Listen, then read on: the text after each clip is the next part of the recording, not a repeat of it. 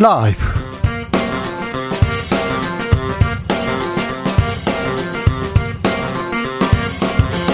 2022년 5월 10일 화요일입니다. 안녕하십니까. 주진우입니다. 윤석열 대통령이 취임했습니다. 국민이 주인인 나라로 재건하겠다. 취임사에서는 자유를 계속 강조했습니다. 북한을 향해서는 대화의 문 열어두겠다고 밝혔습니다. 윤석열 정부 출범에 대해서 미국과 일본 기대가 크고요. 중국은 경계하는 모습을 보이기도 했습니다. 윤석열 정부 앞에 놓인 과제 많습니다. 무엇이 시급할까요? 새 정부에 바라는 점 무엇인가요? 제20대 윤석열 대통령 취임 기획 새 정부에 바란다. 이문열 작가 만나보겠습니다. 윤석열 대통령 취임과 함께 용산시대 막을 열었습니다. 청와대는 74년 만에 국민을 향해 문을 활짝 열었는데요. 윤석열 시대를 맞아서 이재명, 이재명 민주당 상임고문 국민통합 시대를 열어달라고 당부했습니다. 집권 여당이 된 국민의힘은 오직 국민만 바라보겠다고 했는데요. 여소야대 윤석열 정부의 협치 어떻게 될지 최가박당에서 짚어보겠습니다. 한동훈 법무장관 후보자 청문회는 17시간 반 만에 종료됐습니다. 청문 보고서 채택은 무산됐습니다. 민주당은 부적격하다고 얘기했는데요. 이유로 자료 부실 한 줄 답변 대답 회피를 꼽았습니다. 윤석열 정부에서 MB 라인과 함께 검찰 출신 인맥들 약진하고 있습니다. 김은지 기자와 함께 깊이 살펴보겠습니다. 나비처럼 날아 벌처럼 쏜다. 여기는 주진우 라이브입니다.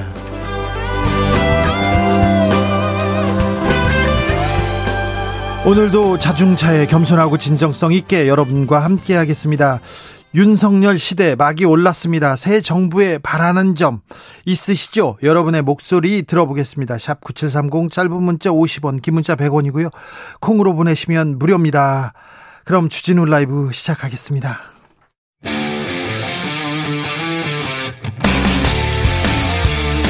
탐사보도 외길 인생 20년. 주 기자가 제일 싫어하는 것은?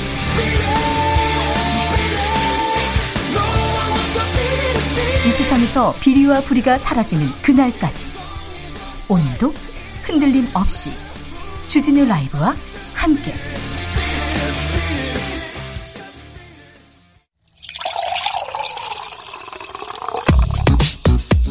진짜 중요한 뉴스만 쭉 뽑아냈습니다. 주스. 정상근 기자 어서 오세요. 네, 안녕하십니까? 윤석열 대통령 임기가 시작됐습니다. 네, 어, 윤석열 대통령은 오늘 영시를 기해서 용산 대통령실 지하 국가위기관리센터에서 국군 통수권을 이양받는 것으로 공식 직무에 돌입했습니다. 어, 이후 오전 10시 국립현충원을 방문해서 참배를 마치고 방명록에 순국 선열의 희생과 헌신을 받들어 다시 도약하는 대한민국 함께 잘 사는 국민의 나라를 만들겠다라고 적었습니다. 취임식이 있었습니다. 취임사 내용은 어디에 방점을 찍었습니까? 네, 오늘 오전 11시 국회에서 취임식이 있었는데요. 윤석열 대통령은 국민이 진정한 주인인 나라로 재건하겠다라고 말했습니다. 어, 그러면서 팬데믹 위기, 공급망 재편, 기후변화, 식량 에너지 위기 등을 거론하면서 어, 이를 해결해야 하는 정치는 민주주의의 위기로 제 기능을 하지 못하고 있다라면서 이 국가 내부의 지나 친 집단적 갈등에 의해 진실이 왜곡되고 각자가 보고 듣는 보고 듣고 싶은 사실만을 선택하거나 다수의 힘으로 상대의 의견을 억압하는 반지성주의가 민주주의를 위기에 빠뜨리고 있다라고 진단했습니다. 반지성주의가 민주주의를 위기에 빠뜨리고 있다. 네, 자유를 35번이나 언급하기도 했는데요. 네. 그 윤석열 대통령은 자유의 가치를 제대로 정확하게 인식하고 재발견해야 한다라고 말했습니다. 아, 그리고 과학과 기술 혁신을 통해서 어, 경제 성장을 해야 한다라고 언급했고요. 이 대북 정책에 대해서는 핵 개발을 중단하고 실질적인 비핵화로 전환한다면 북한 경제와 주민의 삶의 질을 획기적으로 개선할 수 있는 담대한 계획을 준비하겠다라고 말하기도 했습니다. 비핵화로 전환한다면 아, 북한 주민의 삶을 획기적으로 개선할 수 있다. 담대한 계획을 준비하겠다. 이렇게 얘기했는데 실질적인 비핵화로 전환한다면 전제 조건이 이렇게 달렸네요. 오늘부터 공식 업무에 또 돌입했습니다. 첫 결제 사항은 한덕수 국무총리 임명 동의안이었습니다. 네, 윤석열 대통령은 취임식, 취임식 직후 1호 결제로 한덕수 국무총리 후보자 임명 동의안에 서명했습니다. 어, 또한 국회 인사청문회를 거친 뒤 여야 합의로 인사청문경과 보고서가 채택된 7명의 장관도 임명했는데요. 네. 이 추경호 경제부총리 겸 기획재정부 장관, 어, 이종호 과학기술정보통신부 장관, 이종섭 국방부 장관, 한화진 환경부 장관, 이정식 고용노동부 장관, 정황근 농림축산식품부 장관, 조승환 해양수산부 장관 등입니다. 어, 윤석열 대통령은 이 밖에 김대기 비서실장과 오수석 그리고 김성한 국가안보실장, 김용현 경호처장 등 대통령실 정무직과 각 부처 차관에 대한 임명도 단행했습니다. 용산에서 진물을 보기 시작했는데요. 용산 상황, 용산 시대는 김민아 기자와 함께 자세한 내용 들여다보겠습니다. 잠시 후에 문재인 전 대통령은 양산에 도착했습니다. 이제 전 대통령이 되셨습니다. 네, 5년간의 임기를 마친 문재인 전 대통령은 오늘 국회 취임식 참석 후 부인 김정숙 여사와 관용 차량을 타고 서울역에 도착했습니다. 네. 이 서울역에는 천여 명 정도로 추산되는 지지자들이 이 환송을 위해 모여들었는데요. 어, 문재인 전 대통령은 약속드린 것처럼 원래 우리가 있었던 시골로 돌아간다라면서 어, 저는 해방됐다라고 웃었습니다. 네.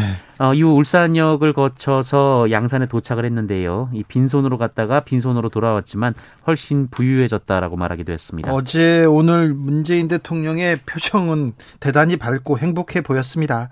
어, 부디 전임 대통령으로도 이렇게 행복한 삶을 누리셨으면 하는 생각이 있습니다.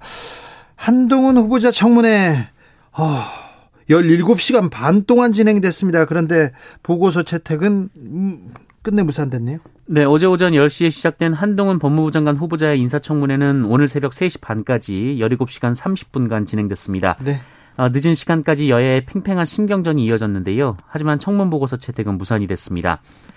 어제 청문회에서는 조국 전 장관 일가 수사, 검언 유착 논란이 불거졌던 이 채널A 기자 강요미수 사건을 놓고 여야 의원들이 격돌했는데요. 한동훈 후보자는 조국 수사를 하지 않았다면 오히려 꽃길을 걸었을 것이다라고 주장했고요. 이 채널A 사건은 이미 무혐의로 결론 났다라고 반박했습니다.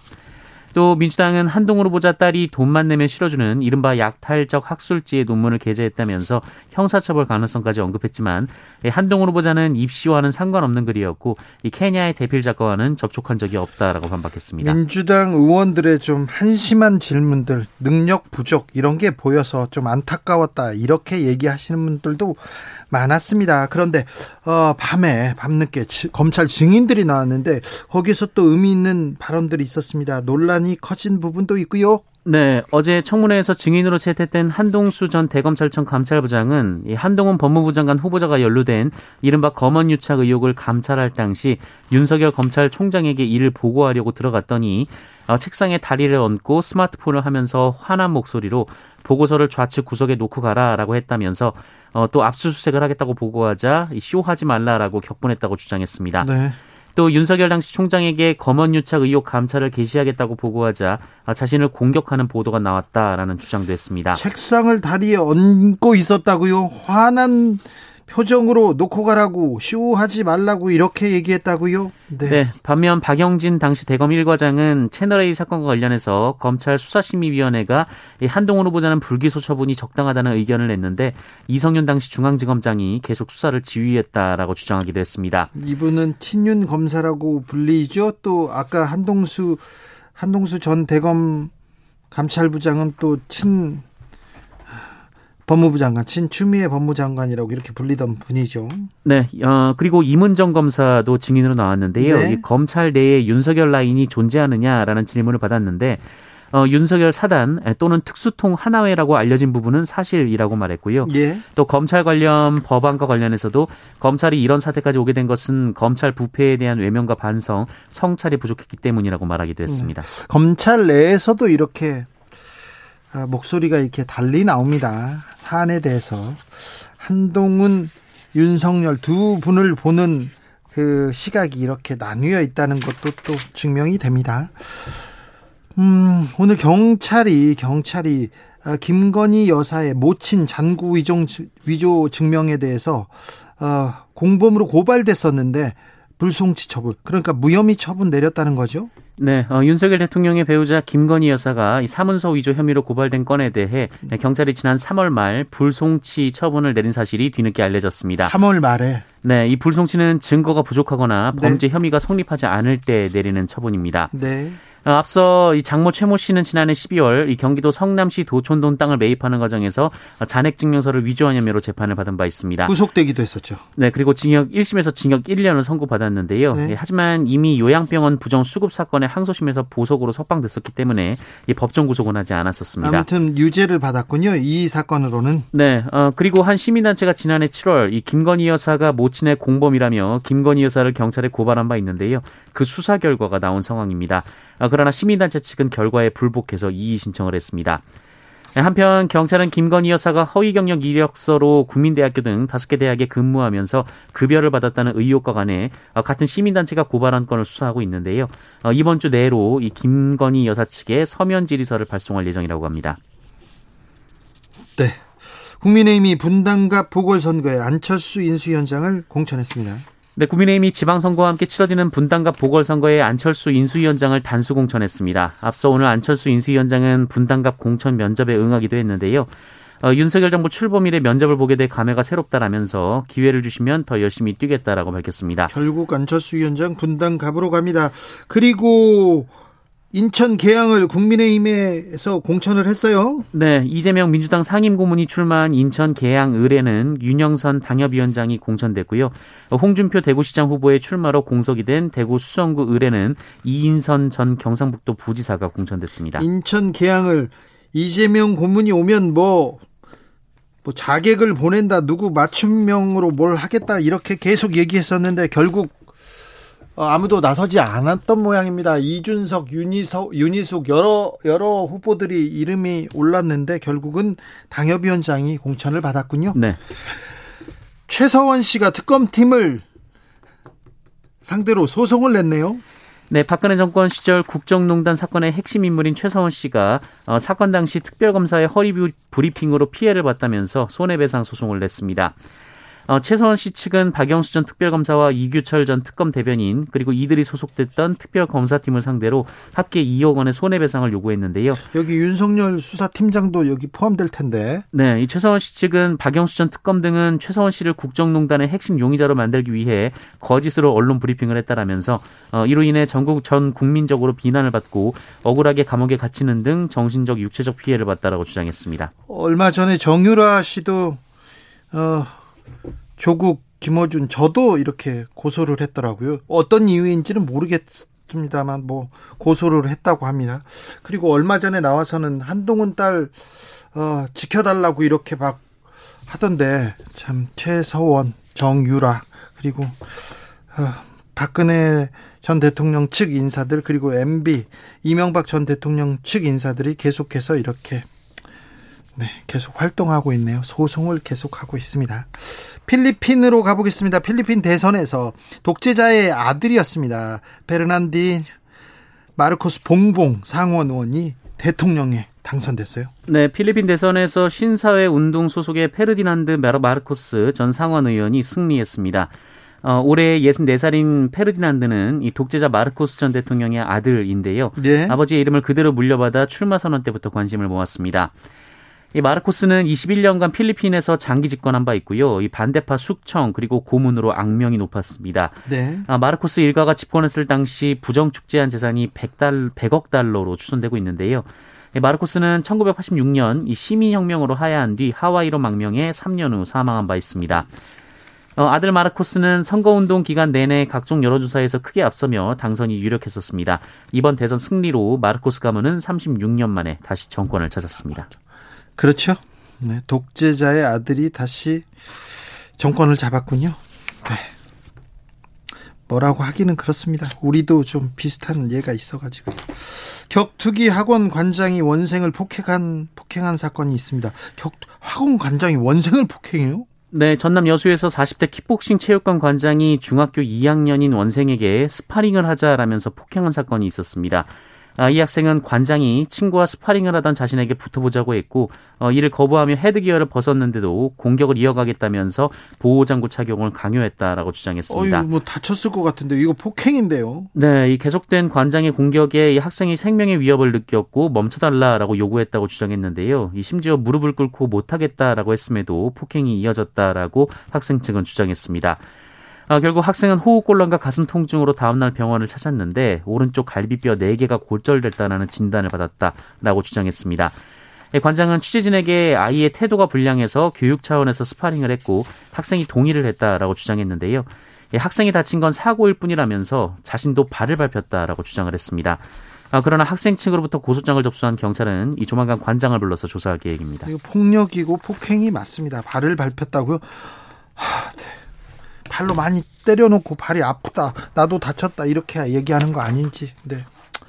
코로나 상황은 어떻습니까? 네, 오늘 코로나19 신규 확진자 수는 5만 명을 밑돌았습니다. 어, 4만 9,933명이었는데요. 5만 명 가까워요, 그런데. 네, 어제보다 3만여 명 가까이 늘었는데, 지난주 화요일 확진자 수와 비교하면 1,100여 명 정도가 적습니다. 또 일주일 연속으로 5만 명 미만의 확진자가 나왔습니다. 어, 그래도 확진자 수 감소세가 꺾인 모양새인데요. 이 정부는 지난주 징검다리 연휴에 영향이 있을 수 있다고 보면서 어, 이번 주까지는 상황을 지켜봐야 추이를 명확히 알 수 있다라고 밝혔습니다. 아, 다만 가을철까지는 유행이 소규모 수준에서 계속 존속되는 상황이 이어질 것으로 전망했습니다. 어, 한편 위중증 환자 수는 398명으로 81일 만에 300명대로 내려왔고요. 이 중증 병상 가동률도 19.2%로 석 달 만에 10%대로 내려왔습니다. 사망자는 62명으로 어제보다 20명 정도 늘었지만 11일 연속 두 자릿수를 기록했습니다. 아직 그래도 이 감소세가 뚜렷해 보이지 않습니다. 아, 지난주만 해도 뚝뚝 떨어질 것이라고 생각했는데 아직 5만 명 가까이 육박했으니까 긴장의 끈을 놓치면 안 될 것 같습니다. 소규모 집회도 좀 그런데 뭐 사람들이 많이 모이는 자리 그런 연회 이런 거는 각별히 좀 조심해야 될 것 같습니다. 아, 앞으로 배달 노동자도 산재 보험금을 받을 수 있게 됐습니다. 네, 어제 국회 환경노동위원회 고용노동 법안 심사 소위는 이 산재보험 전속성 요건을 폐지하는 내용을 담은 이 산재보험법 등 개정안을 통과시켰습니다. 이 배달 노동자는 산재보험법에 따라 산재보험 당연 가입 대상인데요. 그러니까 산재보험료를 내고 있다라는 건데 어, 그러나 일정한 소득과 노동 시간을 규정한 산재의 전속성 요건을 채우지 못해서 보상을 받지 못하는 경우가 많았다고 합니다. 어, 고용노동부 고시에 따르면 배달기사의 경우 한 업체에서 받은 월 소득이 116만 4천 원 이상, 어, 그리고 그 업체에서 일한 시간이 월 97시간 이상일 때 이 전속성이 인정되는데요.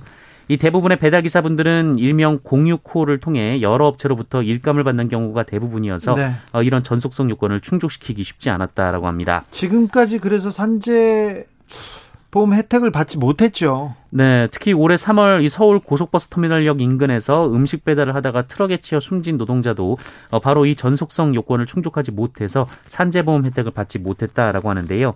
어, 해당 법안에 여야 간 이견이 없기 때문에 국회 본회의까지 무난히 통과될 것으로 전망되고 있습니다. 주스 정상근 기자 함께했습니다. 감사합니다. 고맙습니다. 아, 윤석열 대통령 취임과 동시에 용산 시대 개막됐습니다. 대통령 집무실 용산으로 갔고요. 기자실도 용산으로 갔습니다. 현재 용산 모습은 어떤지 대통령 집무실에 나가 있는 한결의 김민아 기자 불러보겠습니다. 김민아 기자. 네, 안녕하세요. 어디세요? 아, 지금 용산 새로운 대통령실 1층 기자실 인근에 있습니다. 1층이 기자실이고 네네. 사무실은 어, 집무실은 어, 몇 층이에요? 대통령 집무실 2층과 5층에 나눠져 있는데요. 네. 5층에는 그 수석들과 같이 이제 테이블에서 회의할 수 있는 네. 그렇게 네. 가깝게 마련된 집무실이 있고 거기서 접견도 하고요. 2층이 메인 집무실로 보시면 되겠습니다. 아, 집무실인 2층과 5층이 있군요. 기자실이 네네, 1층이고요. 네. 왜 근데 기자실이 아니고 바깥에 인근에 계세요? 아, 너무 시끄러울까봐 잠깐 나와서 아, 하고 있습니다. 기자실은 네. 다 꾸려지고 뭐 이사가 다 다 맞춰졌습니까? 네, 지금 책상은 제대로 놓여져 있는데 네. 그 자리 배치 같은 게 아직 확정이 안 돼서 자유롭게 기자들이 원하는 자리에 앉아서 뭐 업무를 볼 수 있도록 돼 있습니다. 지금 용산으로 이사 가는 거는 어때요? 첫 출근 어땠습니까? 아, 일단 아직도 여기 그 시설이 완공이 안 돼 있어서요. 공사 현장 같은 그런 분위기가 어색한 분위기가 여전하고요. 네. 그리고 이 근처 주민들이나 뭐 상인들도 지금 오늘까지는 되게 어색한 상황에서 어, 새롭게 꾸려진 대통령실 에 적응을 하고 있는 그런 모습을 볼 수가 있었습니다. 오늘 용산 집무실로 이렇게 첫 출근할 때 많은 사람들이 모여서 환호하고 그랬다면서요? 네, 맞습니다. 오늘 낮 12시 30분쯤에 이제 본관 현관을 통해서 윤석열 대통령이 첫 출근을 했는데요. 네? 직원들 뭐 한 300여 명이 그 입구에 서서 박수와 한호성을 보내고 윤 대통령은 직원들을 향해서 우리 국민이 함께 잘 사는 나라를 위해 한번 신나게 일하자 이렇게 말을 하면서 입장을 했습니다. 직원들은 네. 또 박수치고 환호하고 그렇게 해서 이제 업무를 시작하게 되었습니다. 어떤 업무를 봤습니까? 집무, 집무실에서 봤어요? 어, 네, 맞습니다. 오늘 1호, 아까 말씀하셨던 1호 서명 법안이 있었는데요. 네. 그 국무총리 한덕수 후보자 임용 동의안이 제출이 된 것에 대해서 이제 서명하고 국무위원에 대해서 임명을 하고 뭐 정무직 임명 이런 것들을 진행을 그리고는요? 했고요. 네, 그리고 이제 점심도 집무실에서 먹었습니다. 도시락 그, 먹었나요? 네. 도시락 그 비서, 먹었어요? 네네. 네. 그 집무실에서 비서실장, 완보실장 등 수석 비서관급 분들과 상담을 한 뒤에 네. 어 간단하게 전복죽을 먹고 바쁜 일정을 소화했다고 합니다. 일곱 명의 장관도 저기 임명 제청을 했고요. 그리고 수석 보좌관들 또 임명했죠? 네, 맞습니다. 다른 비서관들도. 다 임명했나요, 그럼? 네, 정무직도 다 했고 차관까지 오늘 다 임명을 하면서 어쨌든 그 총리 자리는 비어 있지만 정부를 반쪽으로라도 얼른 정상 가동시키겠다라는 의지를 보인 것으로 해석이 됩니다. 그러면 그 주진우 변 아, 변호사인데 주진우 비서관 그리고 이시원 비서관도 다 임명됐습니까? 네, 맞습니다. 정무직 다 임명을 했기 때문에 오늘부터 임기가 시작됐습니다. 아니, 간첩 조작 검사였는데 그 사람 비서관으로 그냥 임명했어요? 네, 사실 그 정, 그 대통령실 정무직 같은 경우에는 청문회 과정에 거치지 않아도 되기 때문에 대통령이 임명하면은 임기가 시작되게 됩니다. 근데 임명해버렸어요? 네, 맞습니다. 아니, 그 부분 문제가 있는 거 아니냐고 물어봤어야죠. 네. 그러게요. 김민아 기자 빨리 가서 물어봐야지. 네, 지금 이제 또 대통령이 되고 나니까 풀체제로 진행이 돼서 예. 기자들 접촉이 그렇게 수월하게 되는 건 아닌 것 같습니다. 아, 임명했네, 임명했어. 네. 자, 그리고는 어떤 어떤 일정을 소화하게 됩니까? 네, 오늘 뭐 0시부터 사실은 국가기획관리센터에서 시작을 했고, 그, 오, 지금 오후에는 5시 30분부터 중국 경축사절, 그러니까 왕치산, 그, 중국 시진핑의 오른팔로 불리는 부주석이죠? 네, 네, 접견하는 일정을 이제 5시 30분부터 진행하게 되고요. 네. 저녁에는 한국 싱가포르 정상 간의 환담 이 있습니다. 네. 그리고 마지막으로 외빈들이 초청하는 그 만찬이 그 논란의 신라호텔 영빈관에서 열리는 것으로 오늘 일정은 마감이 됩니다. 지금 대통령은 용산에 있습니까? 네, 맞습니다. 집무실에서? 접견을 하기 위해서 아마 5층에 있을 것으로 생각이 됩니다. 네. 네. 알겠습니다. 어, 네. 저기 집무실로 집무실로 네. 오는 과정에서 교통 통제 어 네. 뭐지 좀 혼잡 이런 건 어땠어요? 아, 제가 사실 그 시간 즈음에 삼각지 역 쪽에 나가봤었는데요. 네. 아이고 그, 잘했어요. 어. 네, 국방부까지 올라오는 길이 사실 뭐 대로에서 바로 진입이 되는 곳이 아니고 네. 골목을 네. 약간 이렇게 지나서 올라와야 되는데 네. 그 골목 골목마다 다 이제 시민들의 그 출입을 막아서 네. 굉장히 조금 불편을 초래했던 게 있었던 것 같고 이 이 분군이 원래도 뭐 길을 막혔을 수도 있는데 오늘 낮에 굉장히 많이 밀려서 그 시민들이 조금 반발이 있었던 것 같습니다. 네, 알겠습니다. 네, 네. 네. 저기 이시원 비서관이네요. 그리고 또 주진우 비서관한테는 계속 물어 물으셔야 됩니다. 네, 그렇습니다. 네. 임명은 됐지만 그 국민들은 우려가 크다고요. 네, 그렇습니다. 알겠습니다. 용산에서 계속해서 어, 뉴스 전해 주십시오. 네, 감사합니다. 지금까지 한결의 김민아 기자였습니다. 용산에 나가 있었습니다. 감사합니다. 감사합니다. 아, 자, 새 정부에 바란다. 2669님께서 공정의 원칙을 단단히 해주세요. 공정, 공정. 네. 로빈만님께서 오늘 하루는 좋은 이야기로 열어가요. 여야가 오늘은 서로 그만 헐뜯고 그렇습니다. 우리 대통령입니다. 일단 축하하고 응원하고 잘 해주기를 좀 바래 보자고요. 최송아님 윤석열 대통령을 찍지 않은 국민은 절반도 잘 품고 가시길 바랍니다. 그러면 그러면 반대 어, 반대하고 찍지 투표를 표를 주지 않은 사람도 국민인데요. 그런데요. 2919님, 이제 정말로 새 정부가 출범했다는 실감이 나네요. 모든 국민의 행복 지수가 높아지기를 바랍니다. 김진희님은 국민을 위해 일해주세요. 권력 다툼이 아닌, 네, 국민과 국가를 위해서 좀 달려주십시오. 3123님께서는 대한민국의 풀뿌리 경제를 책임지는 소상공인, 자영업자의 상처를, 상처에 새살이 돋고 회복할 수 있도록 야권과 합의한 정책 우선순위로 힘써 주신다면 진심으로 새 정권에 만족할 수 있는 있을 것 같습니다. 바라는 게 좀, 네, 깁니다. 네. 아, 아, 새겨 들으셨으면 좋겠습니다. 교통정보센터 다녀오겠습니다. 오수미 씨.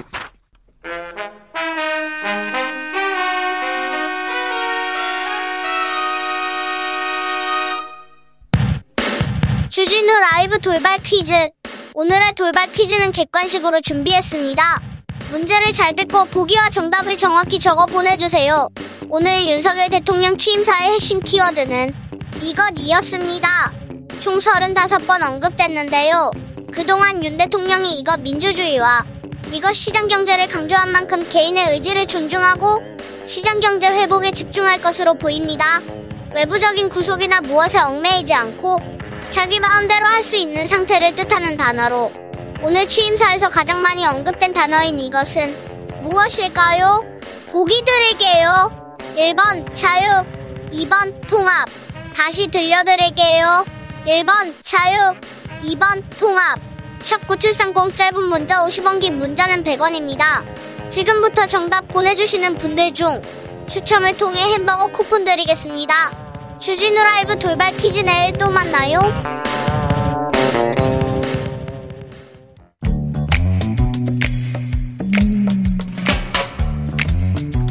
오늘의 정치권 상황 깔끔하게 정리해드립니다. 여당 야당 크로스 최가박과 함께 최가박당 여야 최고의 파트너입니다. 주진우 라이브 공식 여야 대변인 두 분 모셨습니다. 이제 집권 여당이 되셨어요. 국민의힘 먼저 갑니다. 최영두 국민의힘 의원. 네네. 네 오늘 취임식 어 이게 이제 국민 오늘 마침 취임식 날 사실 여의도 하늘에 무지개가 떴습니다. 무지개가요? 예, 예 마른 하늘이었는데 마른 하늘길에 무지개요? 여기 구름 위에 무지개가 떴어요. 떴어서 네. 다들 오늘 뭐 여러 군데 사진이 많이 올라왔습니다. 아, 그래요? 그, 어, 다양성과 그런 성의 통합과 화합을 이루라는 그런 뭐 여러 가지 신호가 아닌가 싶은데. 네. 예, 지금 오늘 그 취임식은 그 이제 20명의 또 우리 국민을 대표할 만한 분들의 이제 이 참 스토리가 있는 분들이 나오셨고 또 그 뭡니까 저 헌법 읽을 때는 병역 명문가 또저 저 이전에 천안함 때 그 부상을 입었던 우리 군인 네. 이런 분들이 나와서 읽었는데 참 뭉클한 장면이었습니다. 오늘 당서 대통령이 되셨죠. 대통령 취임한 대통령은 어, 취임사도 나름대로 굉장히 치밀한. 예. 잠시만요. 예. 거대 야당 책임지는 박성준 의원 나오셨습니다. 저희 거대 야당이라고 네. 하니까 더불어민주당 뭐 그대 다수당입니다. 네. 예. 야당이라고 하니까 네. 예, 인, 아직까지는 실감이 안 나는데 인사만 하고 가만 계세요. 그럼 인사하세요. 오늘 뭐 인사만 합니까? 네, 네. 인사만 하시고요. 예, 박성준인데 축하는 드려야죠, 그래도. 네. 예.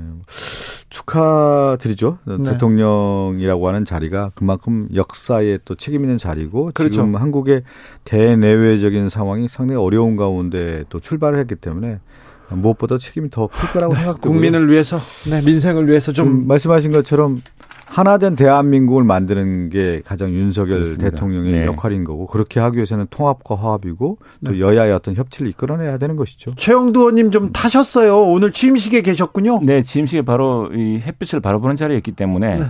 한 1시간 반 이상 앉아 있었기 때문에 아, 네. 오늘 취임식에서 좀 눈에 띄는 장면 나한테는 이 장면이 좀 어, 인상적이었다. 음, 그 국회 이제 정문 쪽에서 내려가지고 쭉 그 국민들이 앉아 있는 그 좌석 사이로 걸어오면서 쭉 인사를 했습니다. 인사했고 그것이 이제 국민들과 시민들과 일일이 악수하는 장면이 참그 감동적이었고 그다음에 아까 말씀드렸다시피 20명의 이건 뭐 어느 대통령 취임식에나 사실은 지난번 문재인 대통령 취임식에는 탄핵 직후 이룬 선거에서 이런 일이 없었습니다만 그한 10년 만에 보는 광경이었습니다. 역시 취임식이란 게 새로운 정부의 어떤 과제와 또 통합의 의지 같은 걸 보여주는 장면이 있기 때문에 그 참 나름대로 뭉클했다 생각이 들고 근데 이윤 어, 대통령은 우선에 지난 2년간 코로나 팬데믹을 극복하는 과정에서 큰 고통을 감내신 국민께 경의를 표한다고 시작했습니다. 그래서 지금 당면한 전 세계의 팬데믹 위기, 또 교육 질서의 변화, 공급망의 재편, 기후 변화, 식량과 에너지 위기, 분쟁의 평화적 해결의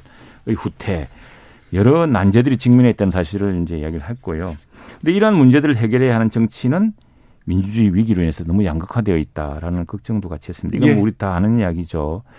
그런데 이제 우리 이 저 박승현님 이야기했습니다만 어, 성자 독식으로는 안 된다라는 이런 말씀하셨습니다. 이 성자 독식이라는 게 항상 우리 어, 민주주의에서 큰 문제로 꼽혀 왔는데 어, 인류 역사를 돌이켜 보면은 자유로운 정치적 권리, 자유로운 시장이 숨쉬고 있는 곳이 언제나 번영과 어, 풍요가 꼽혔다 했고요.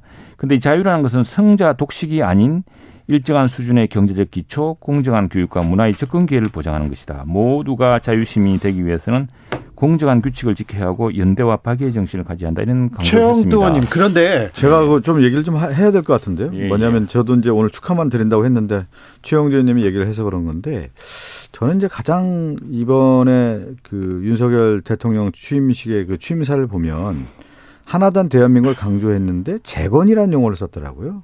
재건. 재건. 재건이 보통 망가진 거에서 다시 일어난다. 뭐 이런 의미가 있고 거기에다 또 반지성주의 반지성주의 뭐 이런 민주주의 얘기를, 위기라고 얘기했어요. 민주주의 위기라는 용어를 썼는데 사실은 우리나라가 민주주의였던 기본이 되는 거고 전 세계에서 그만큼 견제와 균형의 원리라든가 또 어, 선거 과정에서의 어떤 공정성이나 이런 것들에 대해서는 전 세계 모델이 되고 있는데 민주주의 위기라는 부분은 어, 어디에 쓰는 것인지 저는 좀 그 의아스럽고요. 또 하나가 자유란 용어를 많이 쓰셨더군요. 근데 그 윤석열 당선인 대통령 선거 과정에서도 자유란 얘기를 많이 했는데 그동안에 그 자, 자본주의 역사 과정들을 보면 자유를 내세우면서 오히려 가진 자를 위한 대변하는 것들이 많았단 말이죠. 그래서 민주주의라고 하는 것은 결국은 소외된 약자를 위한 보호 이런 복지 정책에 대한 강화도 이제 얘기를 해야 되는 건데 그 부분이 빠졌고 특히 이제 소상공인 방역 지원금과 관련된 부분이 지금 약속을 안 지키는 거 아니냐 이런 비판의 목소리가 있는데 거기에 우리 지금 코로나를 위한 코로나로 인한 어, 정말 어려움에 처해 있던 국민들에게 어떻게 하겠다라고 하는 희망의 메시지가 좀 없다라는 것이 조금 안타깝고요. 또 이 취임사에는 대내 정치도 중요하지만 대외 정치에서의 국방 안보가 나와야 되는 건데 이 국방 안보를 찾을 수가 없어요. 혹시 있었나요? 내가 아, 좀 예, 그거는 게 취임식 직전에 예, 예. 우리 마라도, 똑도, 또 예. 연평도, 또 최전방 그 군인들이 지금 그 현안을 보고 어 현안을 다 국민들 앞에 설명하고 네. 철통같이 지키겠다는 의지를 보여주었는데 그러니까 그런 어떤 상징적인 어. 그 시작으로 시작. 제가 그냥 했습니다. 뭐 오늘 뭐 출발하셨기 때문에 너무 많은 얘기를 하는 것이 좀 예의에 벗어날 수 있어서 제가 딱 세 가지만 얘기를 하겠습니다. 딱 네. 간단하게 그냥 워딩으로만. 네. 재건이라고 했을 경우는 무엇을 위한 재건인지가 명확해야 되는데 그게 드러나 있지 않다는 얘기고요. 두 번째는 자유를 얘기를 많이 했는데 결국 경제적 자유의 확대라는 것이 가진 자를 위한 확대로만 돼서는 안 된다라고 하는 부분을 좀 음, 인식하셨으면 좋겠고 그다음에 국방 안보라고 하는 부분이 결국은 국민의 생명과 재산을 보호하는데 국방 안보가 얼마나 중요한지 보수 정권에 나왔는데 이것이 언급돼야 하지 않았다라는 것이 좀 자유가 35번이나 언급됐어요. 예, 예. 네? 그 문제는 이건 이제 사실 자유라는 것이 어떻게 보면은 보수의 가치, 진보의 가치 넘어서는 근대의 가치입니다. 네. 시민사회, 국민국가의 가치이고요. 그래서 여기에 이런 이야기, 자유는 성자 독식이 아닌 일정한 수준의 경제적 기초, 공정한 교육과 문화의 접근 기회. 그러니까 여기에서 이제 보편적 복지라든가 보편적 교육 기회라든가 기회의 균등이라는 것이 다 포함되어 있다고 이야기를 하고 있습니다. 그리고 이 모두가 자유시민이 되기 위해서는 공정한 규칙을 지켜야 한다. 그리고 연대와 파괴의 정신을 가져야 한다. 이런 이야기를 했는데 지금 뭐 우리 박 의원님 말씀하신 것처럼 우리 모두가 지금 여러 가지 뭐 내로남불이라는 게 대표적인 거 아니겠습니까? 지금 윤석열 대통령도 이렇게 이야기했습니다만 과연 그러면 윤석열 대통령의 첫 조각이 그랬느냐도 우리도 내부적으로 반성해야 되는 부분이 없잖아 있고 예. 또 이것은 계속 우리가 하나의 지켜야 될 가치라는 것이죠. 그리고 그 정치적인 그 뭐죠 그 재건이란 건 다른 게 아니라 지성주의란 건 사실 보수 진보 모두에게 요구되는 사안입니다. 과학과 진실이 아니라 보고 싶은 것만 보고 보수도 그렇고 진보도 그렇고 좌도 그렇고 우도 그렇고 자기들끼리만 소통하고 이게 사실은 그래서 미국 정치라든가 세계적으로 이야기하는 네. 정치적 부족주의 아니겠습니까? 그래서 그걸 뛰어넘자는 것인데 네. 그 부분은 이제 실제로 나중에 정부를 운영하면서 실천으로 보여줘야겠죠. 윤석열 정부가. 취임식 취임사는 여기까지 또 얘기하고요. 그리고 로텐도월 국회 네. 가운데 가장 큰 홀이 로텐도 홀인데 거기서 오늘 취임 연회가 있었죠? 예, 예. 3시에 예. 있었습니까? 3시 어, 한 4시부터 시작됐습니다. 그러면 그 대통령하고 그 이제 3부 4, 어, 대법원장 어 그리고 감사원장 아 국회의장이 오셨고 네. 김건희 여사도 오셨고 예, 김건희 여사 오시고 그리고 또 외교 사절 네. 또 국회의원 또 전직 국회의장 님들 또 거기서 인사하고 어, 그다음에 민주당의 원내대표님 또 네. 상임위원장님 이런 박성준 의원은 안 가셨고 저는 요즘에 바빠요. 네. 선거 치르는 선거 준비하는 제가 이제 서명길 서울시장 후보 비서실장을 맡아가지고 비서 높으신 분 됐어요. 지금 또. 열심히 또 서울시장 자, 선거를 치러야 되기 그리고 밤에는 신라 호텔에서 또 만찬이 있죠.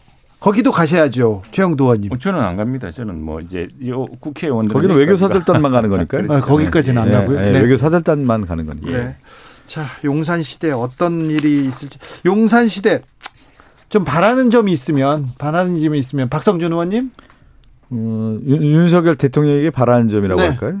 결국은 저는 대통령의 역할이라고 하는 것은 단기적 음? 단 네. 예, 단기적으로 보는 것이 아니라 네. 결국은 5년에 대한 청사진과 더불어서 대한민국 그 이후에 한국이 가야 할 방향에 대한 것들이 나와야 되지 않겠습니까? 맞습니다. 그래서 저는 네. 대통령이 단순하게 선거의 승리자로서만이 아니라 네. 진정하게 대통령이 5년 동안 우리나라를 무엇을 위해서 일을 할 것인지에 대한 것들을 좀 소상하게 네. 어, 밝혀주시고 또 국민에게 설득해주시고 네. 얘기해주셨으면 좋겠어요. 그런 것들이 지금 윤석열 당선인이 아직까지는 보이지 않고 있기 네. 때문에 그렇죠. 국민의 앞에 전면에 나서서 나는 이런 나라를 만들겠다. 음. 내가 꿈꾸는 나라는 이런 것이다. 대한민국의 국민과 함께 가겠다. 내가 이런 나라를 이렇게 만들겠다라고 하는 것들을 보여줘야 되는데 네. 아직 대통령 당선인이 되고 지금 취임했을 때까지 아직 보이지 않고 있다는 것이 새 정부가 가장 시급하게 풀어야 될 숙제들은 뭡니까 최영도 의원님? 지금 지적했다시피 코로나 어, 극복, 네. 코로나 위기 아까 이제 그 손실 보상 문제를 이야기했습니다만 네. 이게 손실 보상 재원이 과거에 지난 5년 동안 우리가 국가 빚을 400조를 냈습니다. 한 달에 2천억씩 빚을 냈습니다. 최원장님 예전과 좀 입장이 달라지시고 아닙니다. 있는데 그렇게 한다면 그런데 지금 근데 이미, 이미 이제 물론 난 우리 홍남기 부총리가 지난 2월달에 저 얘기를 때 제가 부른 질의에 깜짝 놀란 답변했습니다. 이 국가적 재정 여력이 없다라고 이야기를 했거든요. 사실 그대로 물려받은 겁니다. 물려받은 상황에서 이 곤혹스럽습니다. 더 이상 국가 부채를 내기 힘든 상황에서 어떻게 할 것인가. 그래서 세출 조정도 하고 당장 당면한 문제는 그겁니다. 지금 당장 추경안을 만들어야 되고요. 추경안에 대해서 이제 어 민주당과 협조를 해야 되는데 저희들은 이 재정의 엄중함을 알고 있습니다. 재정 상황. 그리고 삼고입니다. 삼고. 삼고가 뭐냐면 환율, 물가, 금리 그리고 재정 적자 무역 적자, 쌍둥이 적자가 20몇 년 만에 다시 나타났습니다. 네. 대외 대외적 상황 굉장히 안 좋죠. 이런 상황을 풀어가야 되기 때문에 네. 이 당장 경제 안보 경제 그리고 대외 환경의 위, 이, 저 위험 퍼펙트 스톰이라 불리는 이런 상황을 극복하려는 노력이 필요한데 네. 이것이 이제 저는 그래서 국회가 상당히 좀 주도해야 된다 생각을 합니다. 이 부분 좀 이따 설명드릴게요. 네, 지금 제가 이제 고 최영도 의원님이 얘기해서 제가 추경호 기획재정부 장관 그 인사청문회 때 이런 얘기를 했거든요. 이미 윤석열 당선인 당시도 그렇고 좀 추경호 장관도 재정 건정성을 항상 얘기를 했거든요. 네. 민주당 정부에 대해서. 그러면서 네. 선거 과정에서는 내가 50조, 50조가 뭡니까? 100조 해서. 아니, 50조 했죠. 저 100조도 얘기했습니다. 50조 했죠. 알겠어요. 100조 처음에 얘기하다 50조까지 내려왔는데 네.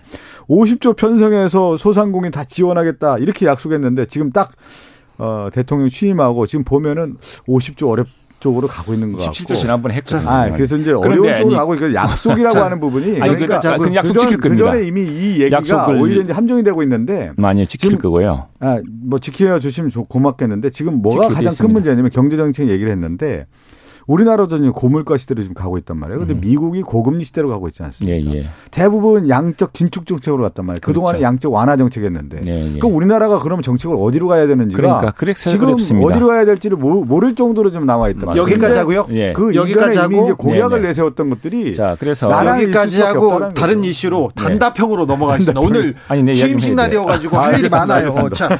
자. 한동훈 법무부 장관 후보자 청문회 어떻게 보셨습니까? 단답형입니다. 박성준 의원님.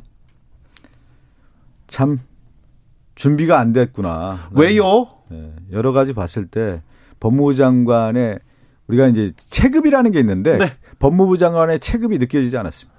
그런데 민주당 의원들도 왜 이렇게 못했어요?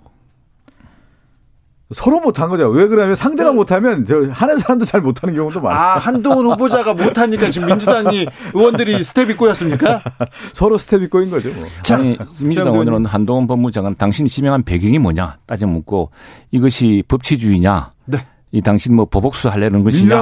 뭐 이렇게 물어봐야 돼요. 그러면 자기가 말한 말에 책임을 지기 때문에 네. 그, 그 문제는 입장이 분명해지고 오해라든가 또는 지명의 배경을 분명히 있을 텐데 네. 어, 좀 헛발질을 많이 하셨죠. 그래서 상당히 그게 소극이 되고 말았습니다. 그게. 그런데 아마 그렇게 했으면 한동훈 후보자도 떳떳하게 이야기할 수 있을 겁니다. 왜냐하면 이 법무부 장관은 과거 추미애 장관 이런 분들하고 이제 격이 다른 장관입니다. 무슨 이야기냐면은 검찰 수사지휘권이 없습니다. 검찰 예산권도 검찰한테 이제 주이기 때문에 사실은 검찰을 장악할 능력이 없는 사람이거든요. 그러면 당신 뭐 할 거냐. 이게 물어보고 당신 임명 배경이 뭐냐라고 좀 따져 물었으면 좋았을 텐데 그 점이 없이 딸 논문 가지고 하다가 그냥 이모, 이모 교수가 쓴 걸 이모 교수가 썼다고 해서 망신을 당하는 자, 민주당이 자충사되고 말았습니다. 큰 이제 맥락과 이제 부분적인 것들은 이제 같이 가야 되는 건데 어, 그렇게 해서 이제 한동훈 법무부 장관이 기본적으로 어느 정도 내공이 있는지를 좀 짚어줬어야 되는 건데 그게 조금 아쉬운 면이 있는 것이죠. 네. 최영도 의원님 그럼요. 예, 예. 본질을 좀 물어봤으면 좋았을 것 같습니다. 전 그러게요. 뭐 그 부분 예, 좀 인정. 네. 예. 최영도 의원님, 네. 정호영 네, 한 말씀 더 드리면 네. 법무부 장관 할 정도의 체급은 아니다. 알겠어요. 네, 네, 역할이 좀 다른 역할이 있어요. 네, 체급이 안 돼. 체급이 시간을 주시면 정호영 봄 정호영 보건복지부 장관 후보자는 어떻게 되는 겁니까?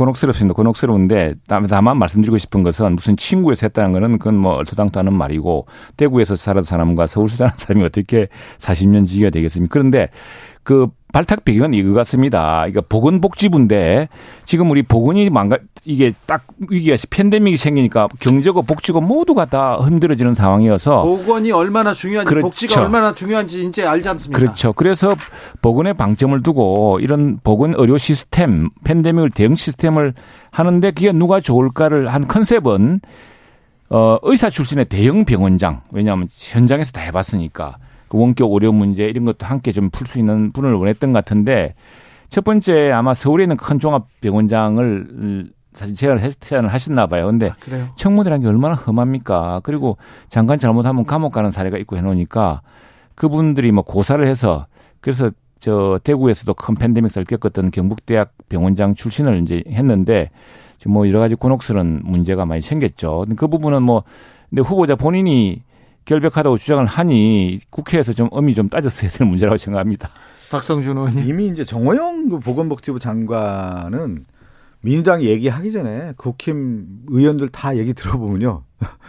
주위에서 이렇게 얘기해 보면 아, 장관으로 자격이 없다고 다 얘기하고 있어요. 지금 최영도 네? 의원님. 아니, 제가 더 얘기하면 안 될까요? 민주당 네, 네. 의원들은 네. 정호영 후보자 임명했으면 좋겠다고 얘기하고 국힘에서는 안 된다고 얘기하고 있더라고요. 그러니까 국힘당에서는 지금 오히려 의원들이 다 안 된다고 얘기하고 있는 거예요. 그러니까 기존에 우리가 얘기하는 상식적 수준에서 멀어져 있는 후보 아닙니까? 그리고 공정과에서도 너무나 멀어져 있는 후보이기 때문에 그러니까 그래서 친구가 이런 거예요.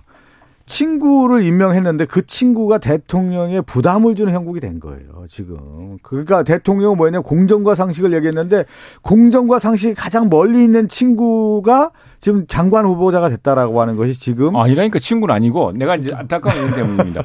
저 다수당이기 때문에 청문회 부적격 의견을 넣으면 굉장히 그게 무기가 다릅니다. 그래서 부적격 사유를 정말 밝히고 문서를 밝히고 하면은 사실은 대통령도 부담스러울 테고 할 텐데 지금 전 영역에서 청문 보고서를 채택을 하지 않는다거나 총리 인준 청문 보고서를 채택을 하지 않는다거나 이러 보니까 이게 전체가 전체가 옥석이 함께 타버리는 이저 옥석 옥석이 정말 그야말로 구분되는 지금 여섯 분 여섯 분에 대한 반대를 하고 있습니다. 그, 민주당. 그거에 더불어서 정호영 장관 관련된 부분은 저는 윤석열 당선인에게 대통령에게 이런 말씀을 좀 꼭 드리고 싶어요. 예, 예. 그야말로 법치를 내선다고 하면은 지금 편입학 관련된 부분 있죠. 다 전수조사에서 정말로 추상과 같은 음. 법치 체계를 마련하겠다라고 하면 오히려 더 윤석열 당 대통령이 박수 받을 겁니다. 예, 예. 아, 그런데 이거를 덮고 그냥 간다고 하면은 덮을 수는 없습니다. 그건 덮지 못할 거고요. 지금 그러니까 수, 오히려 수사와 예. 거, 그 수사를 통해서 이 문제를 밝히겠다라고 하는 것이 오히려 전공법을 써서 아마 그 당사자도 수사를 바라는 거 아니 저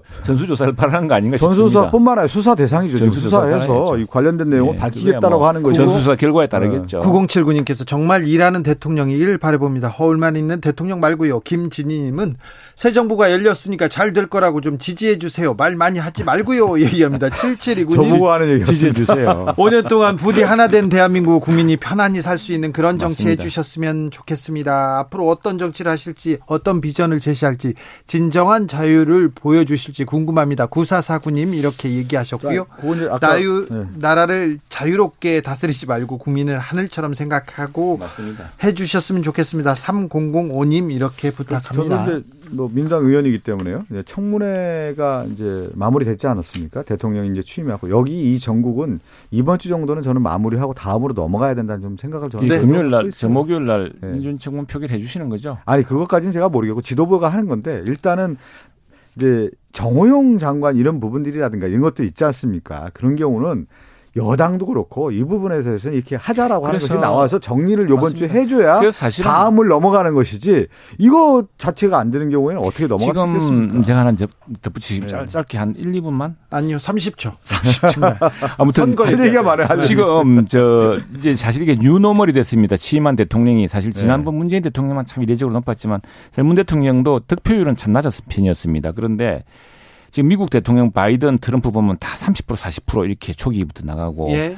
그다음에 그러니까 대통령제를 택하고 있는 나라들이 지금 전체적으로 대통령 지지도가 낮은 이런 new normal을 맞고 있습니다. 그런데 프랑스 같은 경우는 결선 투표라든가 동거 정부로 협치하는 tool이 있거든요. 그다음에 미국은 워낙 연방 정부 각 주정부가 세가 의회가 세기 때문에 우리랑 다릅니다. 근데 우리는 참 대통령제가 어떻게 보면 취약하기 때문에 지금 국회가 난 잘 이끌어가야 된다고 생각합니다. 그래서 이번에 청문회 여러 가지 미, 미흡한 점도 있고 했겠지만 청문 보고서를 정확하게 해서 부적 의견을 정확히 밝히고 네. 그다음에 국회가 다수당인 절대 다수당인 민주당이 전국을 다 이끌 수가 있습니다. 잘못하는 점 고치가고 하면은 이 소수당 정부가 왜 안 따르겠습니까? 그래서 일단 발차는 시켜주시고 하나하나 좀 가르쳐 주시라. 아니, 저는 여야 지도부가 다 그런 고민을 네. 하고 있다고 봐요. 우리 네. 야당인 네. 민주당도 그 부분에 대해서 얼마나 고민이 많겠습니까? 않습니까? 예, 자, 예. 네. 민주당은 또 지방선거 고민 어떻게 하고 계십니까? 지방선거 고민 깊죠. 네. 어, 저는 이제 송영길 서울시장 후보 제가 비서실장 맡고 네. 있기 때문에 얼마나 지금 고군분투하고 있는지 열심히 하고 있고요. 이제 가장 중요한 것은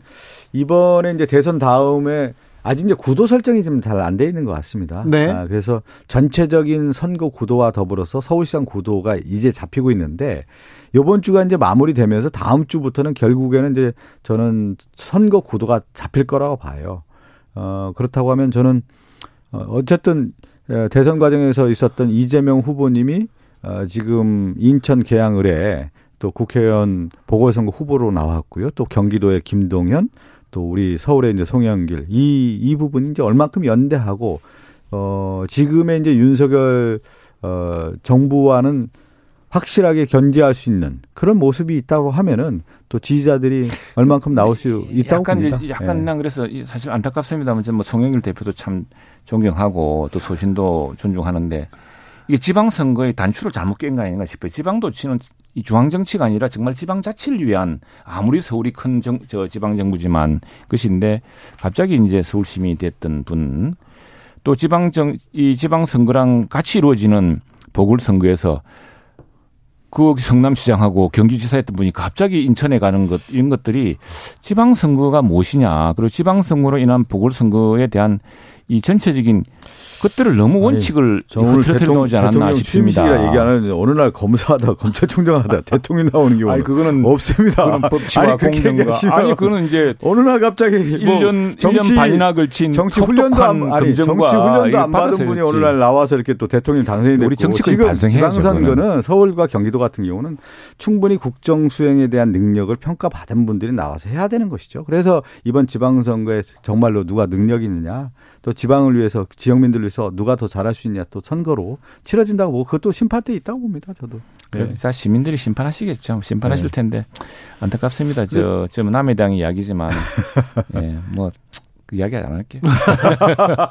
요새 너무 여유 있어. 아, 여유 있어 그런 게 아니고 지방 선거 얘기, 얘기만 네. 나오면 최영도 의원님은 여유 있습니다. 아니, 아니 그게 아닙니다, 아닙니다. 지방 선거 서로 서로 의존적이니까. 지금은 이제 대통령 이제 취임하고 키를 정부 새 정부에 대한 기대론이 워낙 이제 더 높다고 봐요. 네. 어, 그렇지만 아, 이번 주 지나고 다음 주 정도 되면서 지방선거 또 가열이 되면서 지금은 예열 단계인데 가열이 좀 돼야 되는 거죠. 그 가열이 돼서 누가 후보로 나왔는지 그 사람들이 무슨 얘기를 하고 있는지 그렇다고 하면 이 사람들이 정말로 윤석열 정부와는 또 아니면 그 지역에 있는 유권자들에게 얼마큼 좀 호소할 수 있느냐에 대한 부분이 나와 나온다고 하면 저는 충분히 경쟁력이 있다고 봅니다. 최영두, 박성준, 최가박당 오늘도 감사했습니다.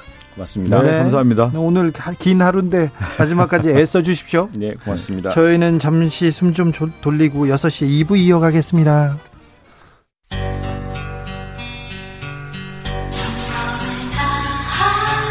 정성을 다하는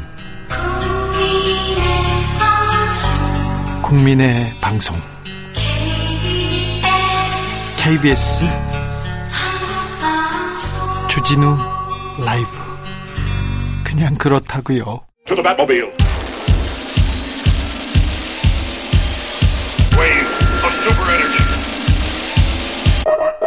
주 기자의 1분 오늘 새벽에 잠이 깨서 우두커니 앉아있다가 갑자기 떠오른 글이 있습니다. 들어보시죠. 찬 새벽 고요한 시간 나직이 내 마음 살피니 나의 분노는 순수한가? 나의 슬픔은 깨끗한가? 나의 열정은 은은한가? 나의 기쁨은 떳떳한가? 오, 나의 강함은 참된 강함인가? 박노의 시인의 시집 참된 시작에서 나는 순수한가라는 시의 일부분입니다. 나의 분노는 순수한가, 정당한가, 요즘 계속 되묻고 되뇌게 됩니다. 윤석열 대통령 첫날입니다. 처음처럼 새봄처럼 새로운 국민의 나라로 잘 이끌어 주시길 부탁드립니다. 화난 표정, 싸우는 모습은 이제 그만 보여주셨으면 좋겠습니다. 충분했습니다. 충분했어요. 대통령으로서 결단하기 전에 국민을 먼저 생각하셨으면 좋겠습니다. 그리고 한 번 더 생각했으면 합니다. 나의 분노는 순수한가? 나의 결정은 정당한가? 지금까지 주기자의 일분이었습니다. Cranberries Dreams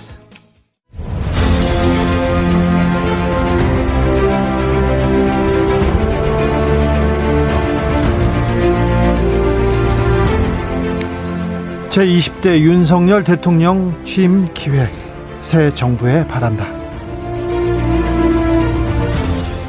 저는 자유, 인권, 공정, 연대의 가치를 기반으로 국민이 진정한 주인인 나라, 국제사회에서 책임을 다하고 존경받는 나라를 위대한 국민 여러분과 함께 반드시 만들어 나가겠습니다. 감사합니다. 새 정부에 바란다. 주진우 라이브에서 사회 문화 인사와 함께 하겠습니다. 윤석열 대통령 5년 임기 시작했습니다. 취임사에서 자유, 인권, 공정, 연대를 강조했습니다. 특별히 자유를 35번 외쳤습니다. 한편 차별, 불평등 이런 약자에 대한 얘기가 좀 어, 부족하지 않았나 이런 생각도 해봅니다. 민주주의가 위기라면서 반지성주의를 언급하기도 했는데 취임사 내용 어떻게 들으셨는지 그리고 새 정부에 바라는 점 무언지 들어보겠습니다. 이문열 작가 안녕하세요. 예, 예, 안녕하세요. 아, 작가님 건강하시죠? 예, 건강합니다. 네. 어, 새 정부 출범했습니다. 윤석열 대통령 취임했는데 덕담 한 말씀 해 주십시오. 예, 뭐, 그, 뭐, 덕담이야, 뭐, 참, 그, 마음에, 이제 간절히 바랐던 것이니까. 네. 뭐, 더 참, 그, 더할 나위 없고. 네. 그냥 오늘은 보면서 참, 첩첩 산중을 보는 듯한 깊은 그, 그 근심과 우려가 더 앞섭니다. 어떤 부분에서 걱정이 됩니까? 아, 그, 어, 이상하는 바, 바라는 바하고. 예. 그다음에 헤쳐나가야 할 현실하고 사이에. 네. 너무 참, 이, 거리가 많이 져가지고. 예. 그, 그동안에 세월이나 쌓인 것들이 어, 그게 쉽게 헤쳐나가기 어려울 것이라는 느낌이 들어서 네. 굉장히 걱정이 됐습니다. 네. 간절히 바라던 바라고 했는데 윤석열 네. 후보 시절부터 이렇게 응원하고 지지하셨어요. 어떤 점 이루어 주시기를 바랬습니까? 뭐 후보 예 후보 시절에 제가 그 처음으로 지지를 표명한 적이 있는데요. 네. 어, 나는 무엇보다도 예. 어, 하여튼 그 지난 5년 동안에 그 이루어져 온 어떤 한 방향으로의 진행. 네. 그 아주 내가 보기에는 막 불길하고 기분 좋지 않은 진행. 어, 그것이 멈추게 됐다는 것 때문에 굉장히 바라고 반가웠습니다. 5년 동안 우리나라가 아, 좀 불길하게 갔습니까? 어, 뭐, 그, 뭐, 각자 자기 저거에 따라 다르겠지만. 예. 나는 그 방향이 결코 밝은 방향이 아니었다고 생각합니다. 어떤 면에서요? 어, 말하자면, 그, 집단주의적, 전체주의적 어떤 그런, 어, 방향성 같은 것도 마음에 들지 않지만은. 네. 어, 어 어떤 그, 무엇이든지, 뭐, 그, 이, 하여튼, 우리가 뭐 그동안 너무 저 과도한 방종을 누린 것인지 모르지만 어, 저는 지난 5년 동안에 많은 억압을 느꼈습니다. 억압이요? 예. 네. 박근혜 이명박 정권 때보다 더요? 뭐, 뭐, 뭐, 더라 할 것까지는 없지만은. 네. 뭐, 그, 뭐, 자기들이 자랑하는 하던 만큼의 네. 그런 그 저건 없었습니다. 아 그렇습니까? 예, 자, 예. 새 정부에는 어떤 점 기대하고 계십니까? 글쎄요, 하여튼, 이제, 먼저는 지금까지에서 바람직하지 않던 점, 방향성이든지, 뭐, 어떤, 좀 지향이, 목표든지 간에, 그것이 바뀌게 되었다는 것, 그것이, 저, 위로가 되고. 네. 이제 두 번째로는, 이제 그, 방식. 예. 그것이 진행되고 집행되는 방식에 대해서도 네. 어, 조금은 뭐 이렇게 안도를 가지게 됩니다. 그래요. 예. 문재 문재인 정부의 방식 방향 다 마음에 안 들었습니까? 아, 예, 저는 뭐 마음에 안 들어서 사람마다 다르겠지만, 네. 저는 어, 아주 내가 경험한 것 중에서 뭐 최악은 아닐지 몰라도 네. 상당히 어, 이쪽 그 우리 만약에 양분을 한다면은 네.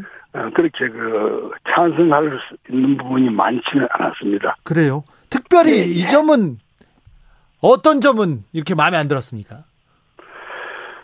뭐 여러 가지가 있는데 여러 가지가 있는데 글쎄 우리한테 생소해서 그런지 몰라도 네. 어떤 그 집단주의적 결정 방식 어 뭘 하는데 우리 어떤 그 개인의 혹은 사람들의 어떤 그 전체적인 그 적의 지향하고 예. 혹은 그, 그 지향에 대한 어떤 탐문 같은 것이 없이 방향이 결정되고 자꾸 어떤 그 그쪽에서 설정한 방향을 우리가 가야 되는 같은 기분 그런 것들이 아주 그 거북했죠. 네. 그런데 저기 박근혜 정부 시절에는 최서원 씨가 최순실 씨가 결정한 방향으로 이렇게 흘러가고 했지 않습니까? 그때보다 민주적이지 않습니까? 근데 그거는 말이 좀 이상한데 최순실가 뭘 결정해서 그것이 우리한테 직접 영향을 미친 건 없는 것 같은데요. 아니, 나는 그, 네. 그 현실 현자가 있는 것도 사건이 터진 후에 알았지. 예.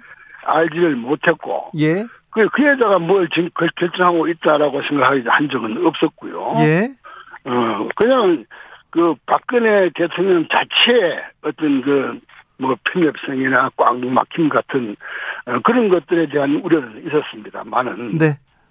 어, 여기 이거는 그게 아니고 어떤 제도적 집단적인 억압 같은 것이 느껴져 가지고 네. 그리고 그 방향성에서의 어 나는 하여튼 여러 가지 그 걸 뭐 이렇게 말하면 뭐 상당히 인협적이 될지 모르지만 상당히 그 불길한 느낌을 많이 느꼈습니다. 네.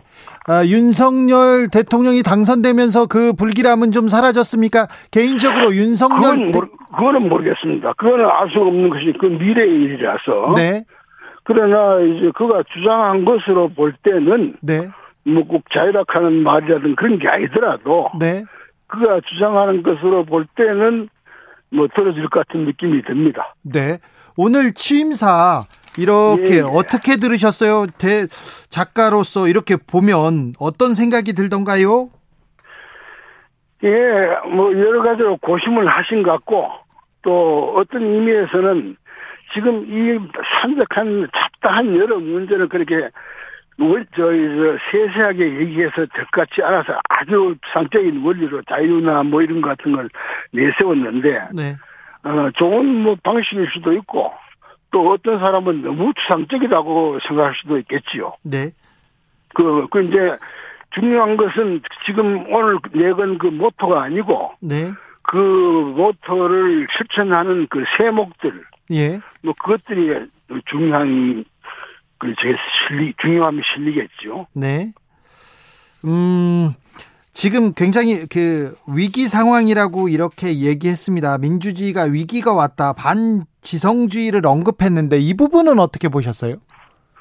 어, 뭐, 그건 대단하게 어, 옳은 말로 보았습니다. 네. 어, 그거는, 어, 사실, 이, 우리가 언론 보면 이 지성이라는 것이 네. 사실은 뭐, 그게 대단히 좀 집단적인, 소참 집단지성이라는 게 있어가지고 저 공동 혹은 집단이 가지는 위력도 있겠지만은 그게 또 그렇게 어 어떤 그 권위화하고 결합하게 되면은 네. 별로 그하지 않는데 어떤 사회에서는 그 지성이나 사회적 이상 같은 것도 개인의 어떤 상상이나 어떤 지향 속에 남아 있지 않고 네. 국가나 어떤 집단의 결정으로 네. 결정, 저, 결정으로 혹은 목적으로 지향되는 수가 있는데, 어, 우리 사회에는 가끔씩 그런 지향이 있었습니다. 그냥 국민들이 뭐라 한지도 보지도 않고 그냥 마음대로 아주 중요한 선들을 결정해 버리는 거. 예. 어, 이런 것들은 아주 위험한 것인데, 네. 나는 자주, 어, 우리한테 물어보고 했던가 싶을 정도의, 그, 저한, 어, 과감한 결정들을 지난 4년 동안에 몇 번인가 깜짝깜짝 놀라면서 봐가지고 뭐 그런 것들 때문에 그런지 모르겠지만 어, 어쨌든 그런 그 대충의 대강이라도 어, 이 지향성이나 그 방향을 설정하는 것은 좋은 일이라고 생각합니다. 그렇습니까?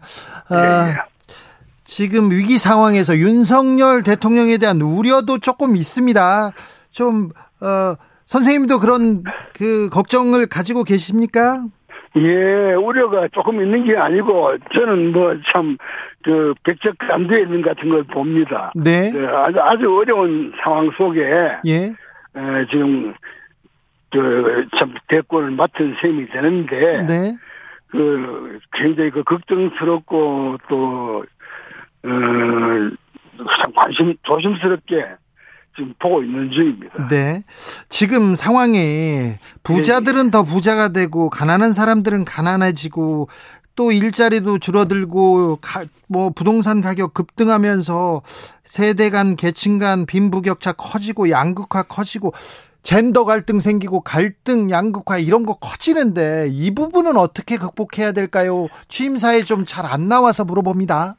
에, 예, 그 또, 글쎄, 내가 좀, 내가 사실은, 이 매체가 어딘지를 모르면서 내가 하고 있어서 좀 문득 그 걱정은 지금 어디 이 방송이 어딥니까? KBS 일라디오입니다. 아 KBS 일라디오입니까? 네. 아, 그, 그런데 하도 뭐 묻는 게 그 무슨 코미디언들 말하는 것 같아서 그 그런데 묻는 게 뭐라고요?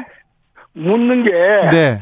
어떤 그뭐 일부 코미디언 코미디언들 그 제가 정확하게 아 코미디언처럼 제가 물어봤어요. 네, 예, 예, 예. 그랬는데 네. 이거는 뭐 저 제가 제가서 지금 쉽게 말하기 어렵고 하여튼 지금 상 사회 상황이 굉장히 심각하고 예. 무엇이 아주 잘못되어 있다는 건 틀림이 없습니다. 네.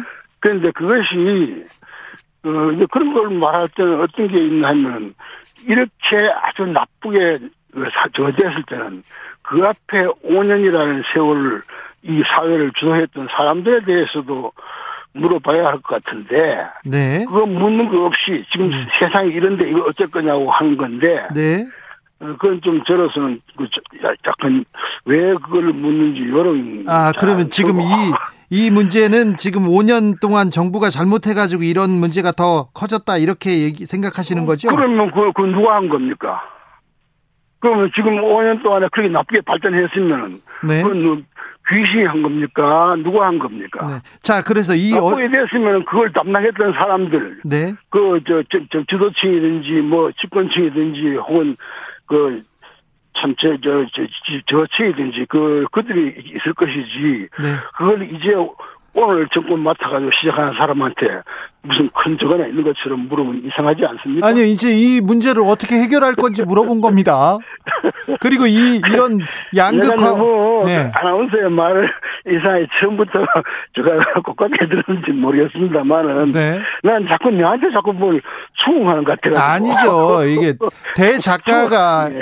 몇 가지. 마세요. 네, 몇 가지 이렇게 얘기를 해달라고 하는 겁니다. 예. 네, 예. 네. 그래, 그래, 그래 얘기를 드리면 아마 그 참 내가 보기엔 걱정 나는 뭐 어차피 그 표를 찍은 사람인데 지지한 사람인데 네. 그 사람으로서가 아니더라도 네. 이건 뭐 걱정이 투생이 좀 하나도 그거 할 수 있는 것이 없으니까요. 지금 뭐 다수가 그 다수를 뺏긴 그 이해뿐이 아니라 어느 구석도 지금 이 양반이 뭐 하기 좋게 되어 있는 구석이 없으니 네. 뭐 보기에 답답하고 예. 참그 불안합니다. 그러나 어쨌든 뭐 자기가 뭐 모르는 애도 아니고 모르는 것도 아니고 그거 다 알고 하겠다고 나섰으니 네. 또 나름대로 뭐 해낼 수도 있을 거라고 생각하고 네. 그냥 그 기대하고 성원하는 수밖에 더 있겠습니까? 알겠습니다. 그리고 어 선생님 좌우 예. 진보 남녀 이렇게 계속해서 예. 갈라지는 갈등 상황을 어떻게 통합하면 좋을까요? 예, 그래서 그것도 지금 사실 문제인데, 우리가 이제 그 어떤 상황이 있을 때 그걸 봉합하는 상황이라는 것이 갈등하는 것이 벌어지면 벌어지는 이유가 있고, 네. 거기에 따라서 이제 봉합이 문제도 되겠는데, 지금 나는 가끔씩 그렇습니다.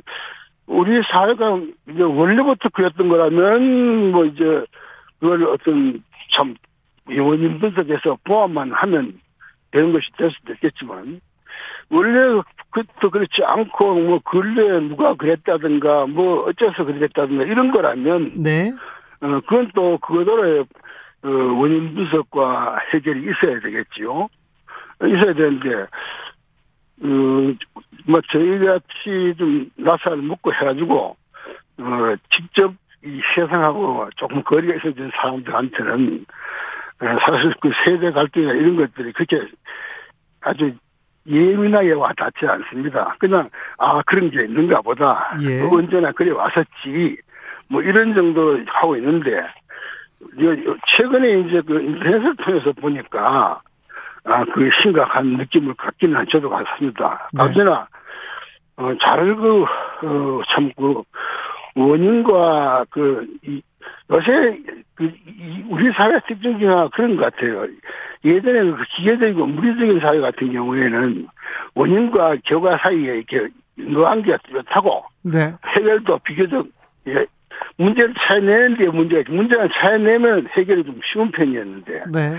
요새는 무슨 참 화학적이랄까 복합적이 돼가지고 어, 원인 결과도 사실 분석이 어, 정확하게 되기 어렵지만 네.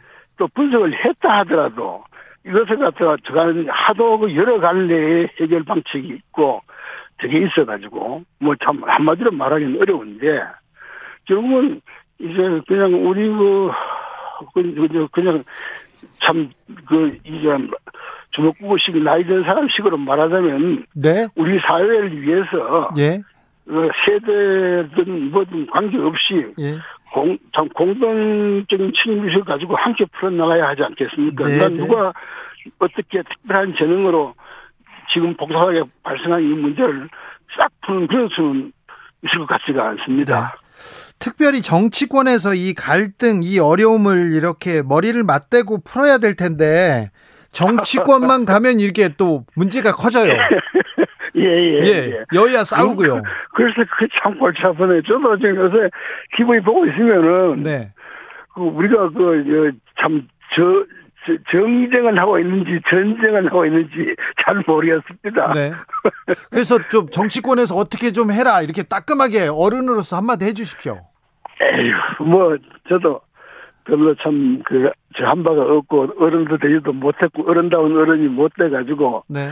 할 수가 없지만 지금쯤 한번 이렇게 당장의 그 승패 혹은 손익 가지고 일리 일비하고 막 그렇게 달아서 이렇게 충돌할 게 아니고 한 발 좀 물러서서 양쪽 다 네. 물러서서 전체적으로 우리 사회라는 걸 한번 생각해 봤으면 싶을 때가 있습니다. 양쪽 다에 아울러서 네. 어제 같은 경우에 보면은 그 악다군이라도 그뭐 청문회가 아니라 악다군이라도 그런 악다군이가 없고 그런 난장판이 없고 그 논리가 아무리 뭐 요새 성한 시대가 되고 참뭐참 별지게 다 있다고 그러지만 그래도 이렇게 여러 앞에서 내놔야 할 말이 있고 안 내놔야 할 말이 있는데 네. 그게 막 뒤섞여서 참 보고 있으면 민망했습니다. 조금 어, 그 어, 논리가 있는 것 혹은 말을 잘하는 것 그 자체가 아니고 그것이 그 논리나 그 말이 정말 이 시대에 그, 그, 끌어내서 쓸만한 것인가 아닌가부터 생각하고 사람들이 말을 좀 했으면 좋겠습니다. 네. 특별히 정치인들이요. 예, 예. 네. 어, 여기까지 들을까요? 예, 예. 말씀 잘 들었습니다. 예. 예, 공연이 좀 부족했습니다. 예. 아닙니다, 아닙니다. 말투가 미안합니다. 네, 아닙니다. 네. 제 예, 20대 예, 윤석열 대, 대통령 취임 기획 새 정부에 바란다 이문열 작가로부터 들었습니다. 정치 피로, 사건 사고로 인한 피로, 고달픈 일상에서 오는 피로. 오늘 시사하셨습니까? 경험해 보세요. 들은 날과 안 들은 날의 차이. 여러분의 피로를 날려줄 저녁 한 끼 시사. 추진우 라이브.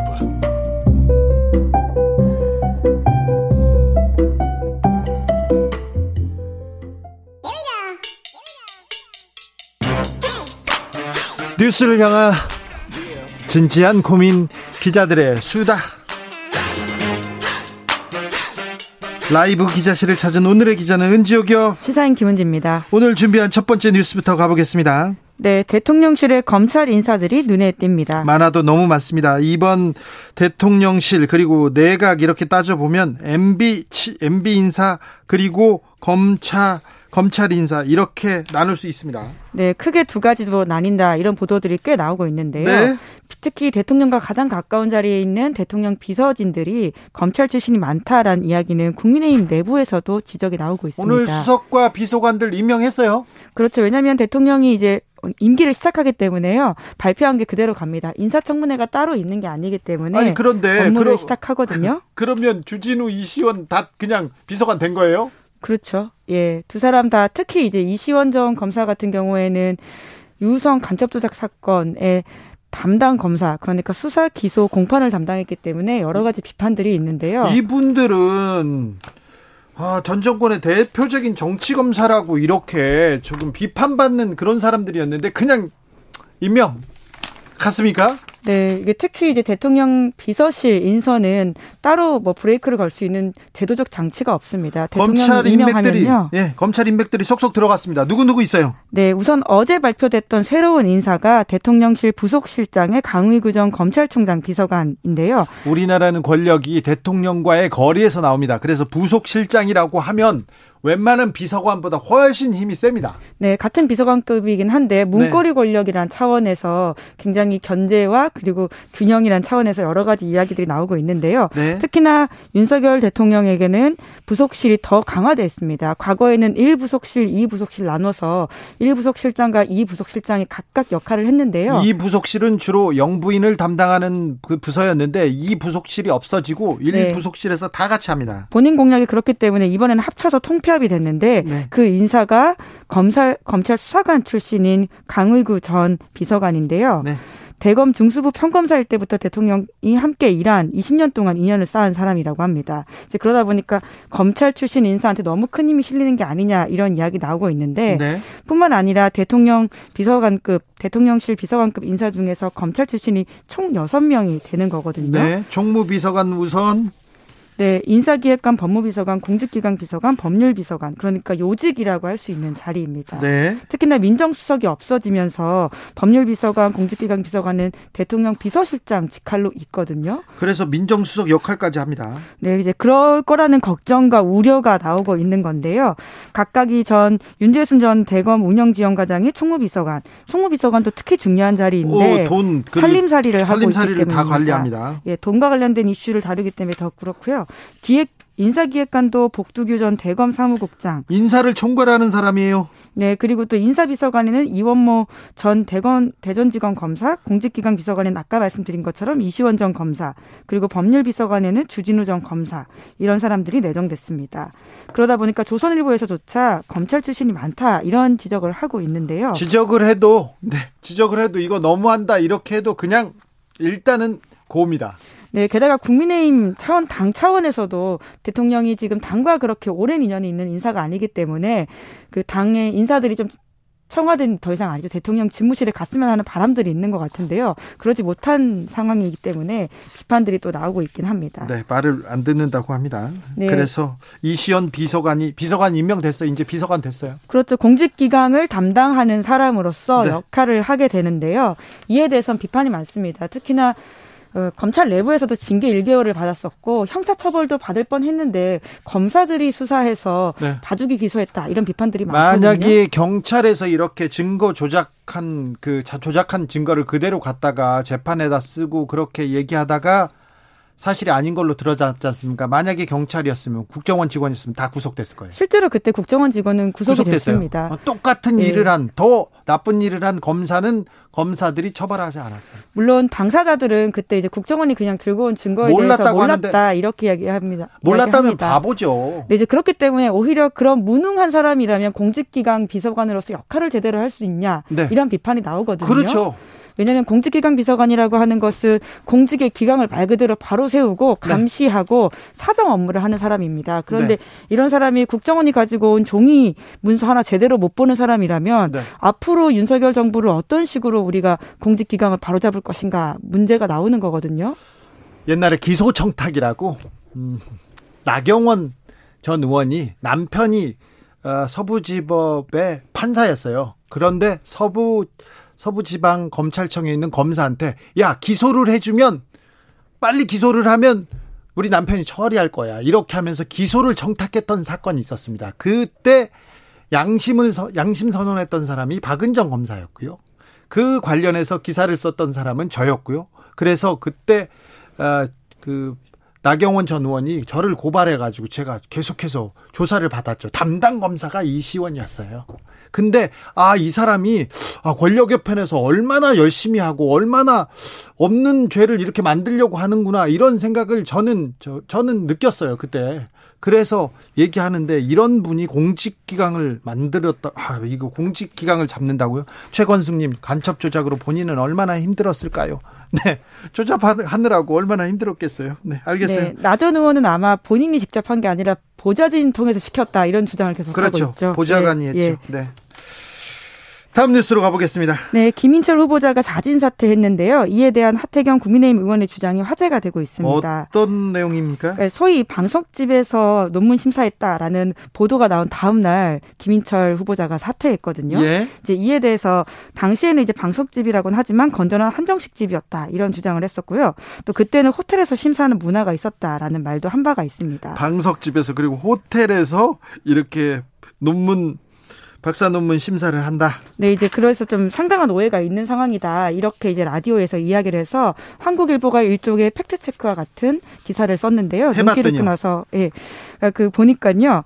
그렇지 않다라는 주장들과 그런 근거들을 가지고 와서 반박을 하고 있는 기사입니다. 예.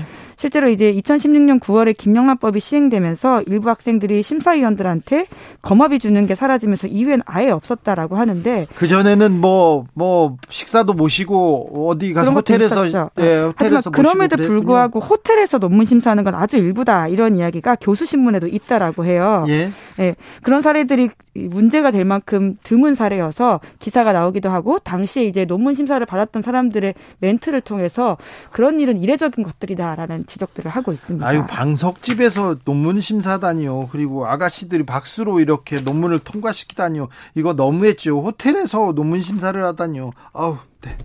다음 뉴스는요. 네, 한 판결이 미국 사회를 뜨겁게 만들고 있습니다. 어떤 판결입니까? 네, 로 대 웨이드 판결이라고 해서요. 임신 중지와 관련돼 있는 미국 사회 굉장히 눈길을 끌고 한 전기를 만들었다고 하는 판례입니다. 지금 이 부분에 대해서 굉장히 큰, 큰 논란이 일고 있는데 임신 6개월까지는 스스로 결정할 예. 수 있다는 거죠? 예, 그렇습니다. 그것이 핵심인데요. 그러니까 일종의 미국에서도 한 매체가 단독 특정 보도를 해서 지금 눈길을 끌고 있는데 네. 지금 바뀌어 있는 연방 대법원 구성으로서 이 판결을 뒤집으려고 한다.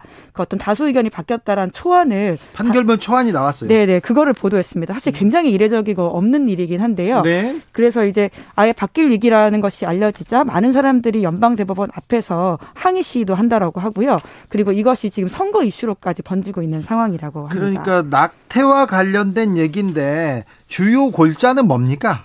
네, 아까 말씀드렸던 것처럼 1973년에 있었던 사건인데요. 그 당시에 성폭행으로 원치 않은 임신을 했던 여성이 낙태를 허용해달라 이런 소송을 내면서 본인이 있었던 가명이 로였고요. 이 사건을 반대 측면에서 있었던 지방 검사 이름이 웨이드였습니다. 로 대 웨이드. 예, 그래서 로 대 웨이드 사건이었는데 그러니까 임신 6개월까지는 스스로 임신 중지를 선택할 수 있다라고 해서 미국에서 굉장히 큰 방향을 1973년에 일으켰던 것인데요. 자, 이게 그래서 이렇게 판결을 깬다라는 게 지금 다수 의견으로 검토되고 있다는 거죠. 어떻게 깬답니까? 네, 그러니까 이 판결이 틀렸다라는 것을 지금 내부에서 다수 의견으로 검토하고 있다라고 하는 거죠. 예. 그러니까 그게 뒤집어지게 될 경우에는요 주에 따라서 이제 규제가 가능하다라고 하는데 그러면 이제 일종의 여성이 스스로 범죄자가 되는 상황을 몰리거나 혹은 예 시술을 허용하는 주로 이동해야 되는 상황으로까지 몰릴 수 있다라고 합니다. 낙태를 불법화하는 그런 그 법을 채택하는 주가 많아질 수 있다는 거죠. 그렇죠. 지금도 이제 13개 주라고 하는데요. 당장 이제 이런 것들이 진행이 되고 그리고 이제 절반 가량 또 이제 변화가 있을 수 있다라고 해서요. 미국에서 아주 큰 바뀜이 있을 수 있다고 합니다. 한국에도 영향을 줄까요? 한국에선 당장 그러진 않을 텐데요. 왜냐하면 2019년에 낙태죄가 헌법 불합치 결정을 받은 바가 있습니다. 네. 헌법 불합치라고 하는 게 하위법 내용이 헌법에 합치하지 않는다라는 것인데요. 그렇기 때문에 이제 법을 개정해서 현실에 맞게 바꿔 바꿔야 된다라는 거거든요. 예. 근데 국회가 그리고 정부가 아직까지 밑에 법을 바꾸질 않았습니다. 네. 그래서 이 빈 공간이 있어서 이에 대한 비판들이 많은데 오히려 이번 기회에 좀 이 부분을 살펴야 된다라는 여론도 있습니다. 알겠습니다. 기자들의 수다 시사인 김은지 기자 함께했습니다. 감사합니다. 네. 교통정보센터 다녀오겠습니다. 오수미 씨.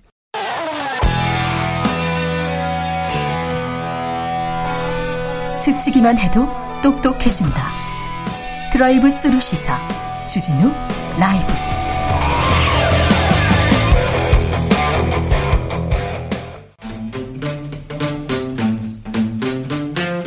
청년의 포부와 패기로 대한민국 정치를 새롭게 하자 청년의 시선 MZ세대가 말합니다. 요즘 정치. 청년 정치인 어벤져스입니다. 청벤져스 각자 본인 소개하고 시작하겠습니다. 네, 안녕하세요. 더불어민주당 비상대책위원 권지웅입니다. 네, 안녕하십니까. 국민의힘 김용태 최고위원입니다. 김용태 최고 이제 여당이 됐으니까 여기부터 시작해야 될지도 모릅니다. 김용태 최고 오늘 어떻게 보내고 있습니까?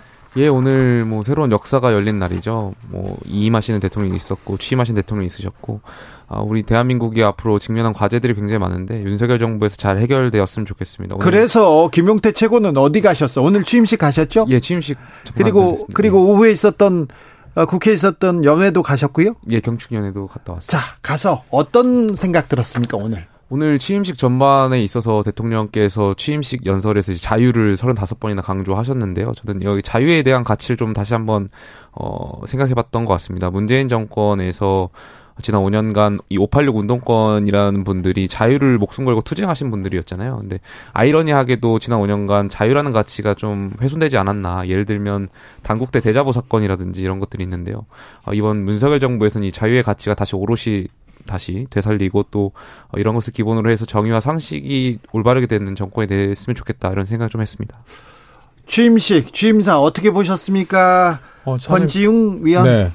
한국의 이제 지나친 양극화 문제가 그 한국 사회에 되게 중요한 문제다라는 언급이 있었어요. 그런 네. 부분은 동의가 되고 근데 반지성주의란 말을 하셨잖아요. 그래서 조금 의아하긴 했어요. 그러니까 정치가 제대로 작동하지 못했고 작동하게 해야 한다는 이야기를 하다가 반지성주의 이야기를 했는데 되려 제가 그 말을 보면서 그 이제 윤석열 후보께서 대선을 뛰실 때 후쿠시마 원전 붕괴 관련해서 사실 방사능 유출이 없었다. 그러니까 사실관계가 맞지 않는데 그런 말을 하셨던 것도 기억나고 되레 국민의힘에서 4.15 부정선거 였다. 뭐 이런 이야기를 한다던가 아니면 5.18을 놓고도 북한군 개입을 하고 있다. 이런 이야기를 하셨던 김진태 후, 후보가 지금 또 후보가 되었잖아요. 그래서 그런 것들이 좀 떠오르긴 했습니다. 그래서 왜 저 이야기를 음, 하셨을까? 첫날에 너무 심하게 공격하시네요. 그래도 오늘 허니문 기간이고 저희 대통령 저희 아, 정부가 첫 시작하는 조금... 단계인데 오늘 아니야 네. 지금 이따가 조금 이따 인사청문회 얘기할 때 그때는 또 권지웅 목소리가 좀 줄어들 수밖에 없으니 네. 그 거기까지는 좀 어? 첫날이니 아니 덕담 한번 해주십시오 저희 네. 윤석열 아, 정부에 대해서 예. 네, 그래도 지금 이제 2022년부터 2027년까지 이제 맡을 정부인데 대통령이죠. 우리 대통령이죠. 그렇죠, 그렇죠. 우리나라의 대통령이 국민의 대, 표고요 그래도 또 뚝심 있게 하시는 부분이 있지 않습니까? 그런 어떤 장기를 잘 살려서 또 잘 해나가실 거라 생각합니다. 네, 잘 해주셔야 되는데, 네. 걱정이 되는 것도 좀 있습니다. 그렇죠. 네. 아무튼 자유를 35번 얘기했는데 자유, 자유 얘기하다가 보면 좀 약자들 아, 소외되고 차별받는 약자들은 조금 어떻게 좀 더 많이 챙겨야 되는데 그 부분도 좀 신경 써 주셨으면 하는 생각이 저는 좀 들었습니다. 자, 장관 후보자 청문회 계속되고 있습니다. 어제 한동훈 법무부 장관 후보자 청문회 있었습니다. 어떻게 보셨습니까, 권주영 의원?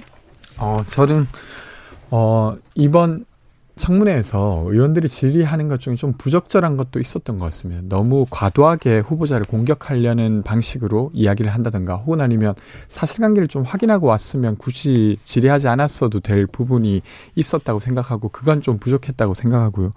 근데 전반적으로는 저는 사실은 제대로 된 해명을 거의 못 들은 것 같아요. 음. 예를 들면 논문 관련해서도 표절이나 아니면 대필 논란이 있었는데 거기에 대한 해명을 해야 되는데 논문 아니다라고 하거나 혹은 아니면 이건 입시에 사용하지 않았으니까 별 문제 아니다는 식으로 사실은 질문에 대한 대답을 제대로 안 했고요. 그리고 또 하나 더는 입법부를 되게 무시하는 듯한 이야기를 계속했어요. 그러니까 청문회 들어오기 전에도 야반도주라는 표현을 쓴다든가 아니면 여기 와서도 어 어떤 적법한 절차를 제대로 지키지 않았으니까 그건 무시해도 된다는 식으로 이야기를 해요. 근데 어떻게 그렇게 합니까? 그러니까 300석이 있는 입법부에서 170석이 넘게 의원들이 동의하고 심지어 정의당까지 함께해서 했던 걸 놓고 내각의 후보자가 마치 그것은 무시해도 된다는 식의 시그널을 낸다는 게 저는 좀 우려스럽고요. 마지막으로는 저는 이게 청문회 과정이 의혹을 제기하는 과정이라고 생각합니다. 근데 그 의혹을 제기했던 한겨레 기자를 고소했어요. 그러니까 아주 억압적인 법무장관의 등장 이런 느낌이 좀 들었습니다. 뭐 마지막 얘기부터 하시면 어제 청문회 과정에서 답변하셨지만 뭐 저는 그 고소고발에 대해서는 뭐, 뭐 장관 후보자께서 판단하실 문제지만 대통령께서도 전임 대통령께서도 뭐 사람에 대해서 일반 청년에 대해서 고소고발 하시지 않으셨습니까? 근데 뭐 이런 과정 물론 적절치 않다고 비춰질 수 있겠지만 전 거기에 대해서는 뭐 장관 후보자가 앞으로 잘 판단하셔서 어, 결정 내리셨으면 좋겠고요. 저는 그 어제 청문회 과정을 보면서 어, 이번 청문회가 쏠린 시선이 두 가지 정도일 텐데요. 첫 번째로는 장관 후보자가 가지고 있는 검수 완박에 대한 생각 보통 이제 사법행정을 챙기실 분으로서 이런 어떤 철학이나 생각을 들어봐야 되는 자리였다고 저는 생각되고요. 두 번째는 말씀하신 대로 그런 의혹들, 따님에 대한 의혹들, 어, 자칫 뭐 이것이 부모 찬스를 통한 스펙 쌓기 아니냐에 대한 의혹들이 굉장히 많았고 여기에 대해서 검증이 이루어졌어야 된다고 생각하고 그렇죠. 저도 저도 뭐 석사 학위를 하면서 연구 윤리에 대해서 굉장히 많은 공부를 했기 때문에 이런 점을 좀 더 인사청문회 과정을 보면서 지켜봐야 된다고 생각하고 있었습니다만. 그 부분은 지적해야 돼요. 권지웅과 말씀, 김용태 말씀하신 대로 어제 인사청문회의 수준이 너무 떨어졌고 민주당의 정말 수준 나는 뭐 블랙 코미디가 일 정도로 굉장히 수준 나는 질문을 통해서 이런 것들이 해명하고 하는 과정들을 보면서 이거 지켜볼 수 있는 인사청문회 수준이 아니었어요 저는. 그래서 좀 그런 부분 좀 안타까웠고 이런 부분은 좀 잘 해명이 돼서 앞으로 계속해서 장관 후보 지명되는데 어, 민주당에서 잘 협조해 주셨으면 좋겠습니다. 네. 아무튼 부모가 자식의 능력을 만들어주는 그런 그런 분들이 또 많더라고요. 근데 저는 그 민주당에서 이제 조국 전 장관과 비교를 하는데 저희 한동훈 장관 후보자를 가지고 저는 글쎄요 단순 비교는 좀 적절하지 않다라고 생각됩니다. 왜냐하면 어쨌든 조국 전 장관 같은 경우는 적극적인 불법 행위가 있었고 뭐 표창장 위조라든지 포마치죠 스펙 포마시 같은 것들이 있었고 지금 뭐 한동훈 장관 후보자를 여기에 바로 직접적으로 연계해서 민주당이 비교하는 것은 좀 적절치 못하다고 생각하고요. 그런 과정에서 청문회 과정 보는데 어제 민주당 아 아직도 조국의 강을 건너지 못했구나. 그래서 조국 전 장관이 잘못했다는 것인지 잘했다는 것인지도 저는 어제 잘 이해가 안 갔고 수사를 가지고 계속 얘기하는 거 보니까 조국 전 장관이 잘했다는 것인지에 대한 생각도 있었고요. 민주당 음. 입장이. 그러니까 저는 이제 조국 전 장관에 대한 어떤 항변을 하기 위해서 질의하는 건 저희 제가 보기에도 좀 적절하지 않았습니다. 근데 지금 한동훈 후보자의 경우는 아직 수사가 이루어지지 않았지 않습니까? 그래서 음. 지금 단계에서 뭐 조국 전 장관이랑 같다 다르다 논의하는 게 크게 의미는 없을 것 같은데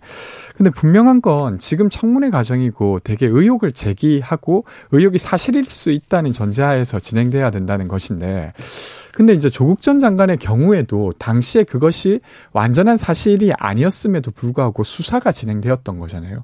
만약에 같은 조건이라고 하면 지금 여기도 수사가 돼야 된다고 주장할 수 있게 된 것 같아요.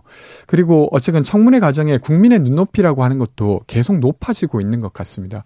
그래서 여기에 대해서 적절한 해명이 없는 상태에서 청문회가 끝나서 저도 아쉽고 그래서 국민들이 보기에는 여전히 아빠 찬스로 논문 여러 개를 쓰고 그 논문에 대해서 사실은 표절 내지 대필 논란이 해소되지 않았어요. 방금 전에도 저 기사를 봤는데 한 교수가 그 영어 논문 을 뜯어 보니까 되게 많은 부분 그 표절이었다고 하더라고요.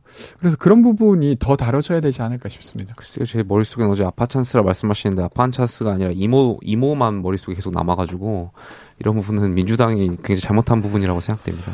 그렇죠. 그, 그, 이모 씨. 네. 그 부분은 뭐 해프닝인데 너무 실수였죠. 민주당의 뼈 아픈 실수요. 네. 저기 정호영 후보자에 대해서는 임명을 강행하겠다는 입장인 것 같습니다. 어 떻게 보고 계십니까, 김용태 최고위원님? 예, 지금 대통령께서 정호영 장관 후보자의 어, 인사청문회 재송부 요청을 하셨고 이것이 어, 국회가 어, 여기에 재송부 요청을 응하지 않는다면 대통령께서는 임명하실 수 있는 권한이 법적 권한이 있으시니까요.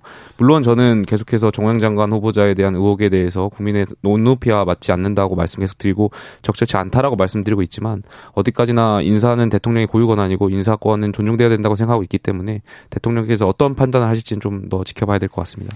그러니까 김영태 차관님처럼 사실 젊은 정치인이 정호영 장관 임명하면 안 된다라고 말을 함에도 불구하고 임명을 강행할 것처럼 보여요. 근데 강행한다고 하면 저는 한동안 내로남불이라는 단어가 민주당에게 붙어 있던 단어였는데 윤석열 정부는 시작하는 것부터 시작 때부터 아마 내로남불이란 말이 더 가까워진 정부가 될 거라고 저는 생각합니다. 아니, 어? 뭐 문재인 정부가 한 번에 내로남불이 쌓이는 건 아니고요. 그 굉장히 많은 잘못과 이런 것이 쌓였죠. 문재 정부는 뭐, 뭐 인사 하나 가지고만 저희가 뭐 내로남불이라고 볼 수는 없다고 생각되고요. 좀, 좀 지켜봐 주시면 좋을 이, 것 같습니다. 이시원 전 검사도 있어요. 오늘 비서관 됐어요. 예, 예. 그렇죠. 뭐 공약을 지금 파기하는 모습이라든지 아니면 내각을 내가 후보자를 두고 끝까지 이제 버티는 모습이라든지 이런 것들이 과거에 그걸 공격하면서 이제 공정과 상식 이야기를 했는데 그런 모습이 전혀 보이지 않으니까 되려 자기한테는 아주 관대하구나 이런 생각이 그 들어서 오늘 첫날인데 자꾸 첫날을 까먹으시는 것 같아요. 비대위원께서 오늘 저희 허니문 기간도 있고 저희 하면 예, 예. 벌써 꽤 됐죠. 오늘 어. 윤석열 대통령이 됐죠 이제 대통령 아 얼굴이 굉장히 밝고 행복해 보이더라고요. 신나게 일하겠다고 이렇게 얘기했는데 더 행복해 보이는 사람이 있었습니다. 문재인 전 대통령 이제 이제 고향으로 양산으로 내려가셨는데 네. 마지막까지 행복한 대통령 만들어줘서 감사하다고 감사 인사를 하고 이렇게 떠났는데요. 문재인 정부 5년 어떻게 좀 보십니까? 김용태 최고위원님 어, 일단, 일단, 잘한 예, 점부터. 예, 뭐 잘한 점 제가 어제도 말씀드렸는데 저희 뭐 윤석열 당시 검찰총장 임명해 주신 거에 대해서 되게 감사 잘했다고 저는 생각되고요. 물론 저는 대통령 문재인 전 대통령께서 굉장히 고생하셨다는 말씀 드리고 싶습니다. 물론 어 지난 5년간 많은 국민들이 아쉽고 분노를 느꼈고 실망을 느꼈던 점이 있지만 그럼에도 불구하고 저는 전직 대통령으로서 또 대통령직에 대한 어떤 존중이 국민의 한 사람으로서 있어야 된다고 생각하고요. 그런 점에서 문재인 대통령께서도 어, 참 고생하셨다라는 말씀 꼭 전해드리고 싶습니다. 아쉬운 점은요? 아쉬운 점, 뭐 여기서 한 시간 얘기해도 뭐 많겠지만, 안 그래도 아까 지금 통합을 얘기했는데, 좀 국민 통합을 소홀히 하신 것 아닌가. 그러니까 본인의, 어, 지지자들로부터 미움을 받을 수 있는 용기가 많이 부족하지 않았나 이런 생각을 합니다. 음. 네. 정말 뭐 고생하셨다는 이야기 일단 드리고 싶고 5년간 대통령직을 맡았으니까 그리고 이제 사실 퇴임할 때까지도 지지율이 되게 높았어요. 그러니까 득표율보다도 지지율이 높았던 그러니까 직선제 이후에 유일한 대통령이었는데 그만큼 좋은 평가가 저는 있었다고 생각합니다. 그리고 촛불에 기대가 있었고 그리고 코로나라는 어려움이 있었는데 그 과정에서 부족한 것도 있었어요. 예를 들면 부동산 정책 같은 경우가 특히 그랬고 조국 전 장관의 임명도 좀 부족한 점이었다고 저는 생각합니다. 근데 그래도 경제대국으로 만들어 가게 됐죠. 10대 경제대국이 되었고 K 컬처 뭐 혹은 아니면 K 방역 이런 것들을 만들면서 사실 한국이 어떤 선진국의 대열에 들어가게 하는데 좀 역할을 하시지 않았나. 그래서 고생하셨다고 생각하고 좀 쉬실 수 있으면 좋겠다 싶습니다. 검찰 공화국이 되는 거 아니냐 이런 우려가 있는데 어제 청문회에서 좀 잘 따져지지 않았어요. 정책 검증은 좀 부족했습니다. 그리고는 검찰 인사들이 마구 이렇게 임명되는 거에 대해서는 당에서도 조금 우려가 있죠. 뭐 우려하시는 분도 있습니다만 저 근데 이렇게 생각합니다. 아까도 말씀드렸듯이 인사에 대해서는 대통령의 고유 권한이고 예를 들면 제가 뭐 나중에 뭐 대통령이 될지 안 될지 모르겠지만 만약에 대통령이 된다면 저도 당인으로서 당의 당직자들하고 편하다 보니까 어떤 인사나 이런 거 있을 때 당직자 위주로 하지 않겠습니까? 물론 네. 대통령께서 검찰총장 출신이고 검찰에서 오래 계셨기 때문에 검찰 관계자들하고 어떤 인사 의 호흡에 오랫동안 맞춰왔을 거고 네. 거기에 따라서는 뭐 대통령께서 알겠습니다. 결정하신 부분이니까 좀 존중해 김용태 최고위원 AI처럼 인사권 자의 고유 권한이니까 좀 지켜보자 이렇게 얘기하시네. 아니 근데 방금 그 말이 저는 좀 부적절하다고 보는데 그러니까 검찰을 했기 때문에 검찰과 친소관계가 있고 그래서 임명된다. 그러니까 되려 이제 아니, 그 전에는 능력 위주로 하겠다고 했고 되려 특히나 공직기관 비서관 같은 경우는 그 청와대 인사의 핵심 인사예요. 그리고 다른 이제 정부 부처의 고위직을 임명할 때도 거기서 어떤 판단을 하느냐가 되게 중요한데 그 보고서가 제일 중요하죠. 네. 근데 이제 그것을 심지어 이제 어떤 조작 사건과 연결된 검사에게 맡겼다. 저는 아주 부적절하다고 생각하고 두고두고 계속 비판받을 거라고 생각합니다. 네. 아무튼 부담을 안고 그냥 임명했습니다. 오늘은 직진했습니다. 자, 지방선거는 어떻게 되고 있습니까? 이재명 민주당 상임고문 인천 계양을로 출마했습니다. 어, 맞설 후보로는 윤형선 계양을 당협위원장이 됐습니다. 저, 저격 공천하겠다, 전략 공천하겠다고 했는데 이 공천은 뭘 의미합니까? 저는 이재명 지사께서 전 후보께서 이제 인천으로 가시는 거에 있어서 지역 연고주의로 비판하는 것에 대해서는 전 적절치 않다라는 생각 갖고 있습니다. 왜냐하면 대선 주자였고 어, 중앙 정치인이고 국회의원은 물론 지역을 대표하는 것도 있지만 어, 국가 국민을 대표하는 헌법기관으로서의 역할도 있기 때문에 국회의원을 출마하고자 하는 자가 어디든 나갈 수 있다고 생각되거든요. 다만 이제 여기 관련해 가지고 어, 이재명 후보께서 경기도지사로서 본인이 대장동이 어, 당군 일의 최대 업적이라고 굉장히 칭송하시고 본인이 자찬 자화자찬하셨는데 여기서 분당에 있는 어떤 선거구를 버리고 이제 인천 가신 거에 대해서는 비판의 소지가 있을 것 같긴 합니다. 본인의 어떤 자기 부정인 것 같아서 이런 부분 좀 아쉽. 다고 평가가 되고요. 저는 이재명 후보께서 근데 이번에 인천에 나가시는 거에 있어서는 좀 안타깝다는 생각 갖고 있습니다. 왜냐하면 앞으로 대선까지 지선이 두 번 남았고요. 총선이 한 번 남아 있습니다. 세 번의 선거가 있는데 이재명 후보께서 어떤 형태로든 책임지실 일이 많을 거라고 생각됩니다. 그렇기 때문에 저는 비록 이번 개항을 해서 이재명 후보께서 이기신다고 하더라도 앞으로는 정치적으로 타락의 길만 남았다 이렇게 생각됩니다. 그러니까 윤희숙 씨나 이런 분들을 좀 염두에 뒀는데 그분들을 배치한다 하더라도 이기기 어렵다고 판단했다는 게 하나 있을 것 같고요. 또 하나 더는 근데 이준석 대표가 페이스북에 그 글을 글을 올린 게 있는데 저는 내용이 좀 공감이 갔는데 다음에도 개항을 해 어, 국회의원으로 출마할 사람이 이번에 출마하는 게 좋지 않겠냐 이런 의견에 글을 올렸어요. 저는 그런 방식으로 공천하는 건좀 좀 바람직하다는 생각이 듭니다. 그러니까 되게 흥행을 위해서 이렇게 공천을 하는 것보다는 그 지역에 계속 신망을 쌓을 수 있는 사람들을 해서 다음번에는 좀 가능성을 더 높이는 이런 것의 어떤 선택 중에 하나이지 않았을까 싶어요. 그래요? 민주당이 그런 식으로 공천을 했어야 되는데 이번 지방선거에서 민주당의 노력은 좀 부족한 것 같네요. 그럼 그러니까 뭐 지방 그 재보궐 말고 지방선거 네, 지방선거 재보궐 뭐 다 합해서요. 그 그래도 이제 이번에 저희가 좀 젊은 그 정치인들을 많이 공천했습니다. 그렇습니까? 네, 당선 가능성이 좀 상대적으로 떨어지는 부분도 있어요. 예. 그럼에도 불구하고 이번에 출마를 하게 되면 다음번에는 훨씬 더 가능성이 높아지게 되는 겁니다. 그래서 네. 그런 의미에서 저희가 청년 공천을 좀 많이 했고 나중 결과 나오면 한번 공유해 드리도록 하겠습니다. 네. 국민의힘은 어떻습니까? 저희는 이번에 비례대표의 PPAT라는 시험을 적용해가지고 처음으로 국민 여러분들께 선보였는데요. 어, 당령을 이해하고 또 국가의 어떤 정책을 이해하시는 후보분들께서 검증된 후보분들께서 비례대표로서 출마하셨으니까요. 저희 당을 좀 믿고 많이 좀 응원해 주셨으면 좋겠습니다. 5150님께서 우리나라는 항상 반쪽 나라입니다. 분단된 것도 반쪽인데요. 동쪽, 서쪽이 반쪽, 보수, 진보 때문에 반쪽, 또 반쪽, 남자, 여자가 반쪽, 청년과 장년이 또 반쪽, 언제 합쳐질런지 걱정입니다. 그러니까요. 통합, 이런 얘기가 조금 더 많이 나왔으면 좋았을 텐데 소통도 좀 더 많이 나왔으면 좋았을 텐데 취임사를 보면서 저는 그렇게 생각했습니다. 유호진님께서 민주당이 그랬으니 우리도 그런다 이건 안 맞고요. 더 잘하겠다 뽑아달라고 했으면 타산지석을 삼아야지 왜 똑같이 합니까 이렇게 하는데 국민의힘 그리고 이제 윤석열 정부 처음 시작했습니다. 그래서 어, 국민들의 기대가 크다는 거좀 알아주시고 좀 잘해주시라고 부탁하는 국민들 어, 걱정하는 국민들 많다는 것도 염두에 두셔야 됩니다. 예, 알겠습니다. 이제 여당이 됐으니까요. 저희가 책임지는 모습을 좀 보여드릴 수 있도록 하겠습니다. 알겠습니다. 요즘 정치 권지웅, 김용태 두 분 오늘도 감사했습니다. 고맙습니다. 감사합니다. 네. 주진우 라이브는 여기서 인사드리겠습니다. 오늘 돌발 퀴즈의 정답은 자유였습니다. 자유. 중요하죠. 네. 자, 저는 내일 오후 5시 5분에 돌아오겠습니다. 지금까지 주진우였습니다.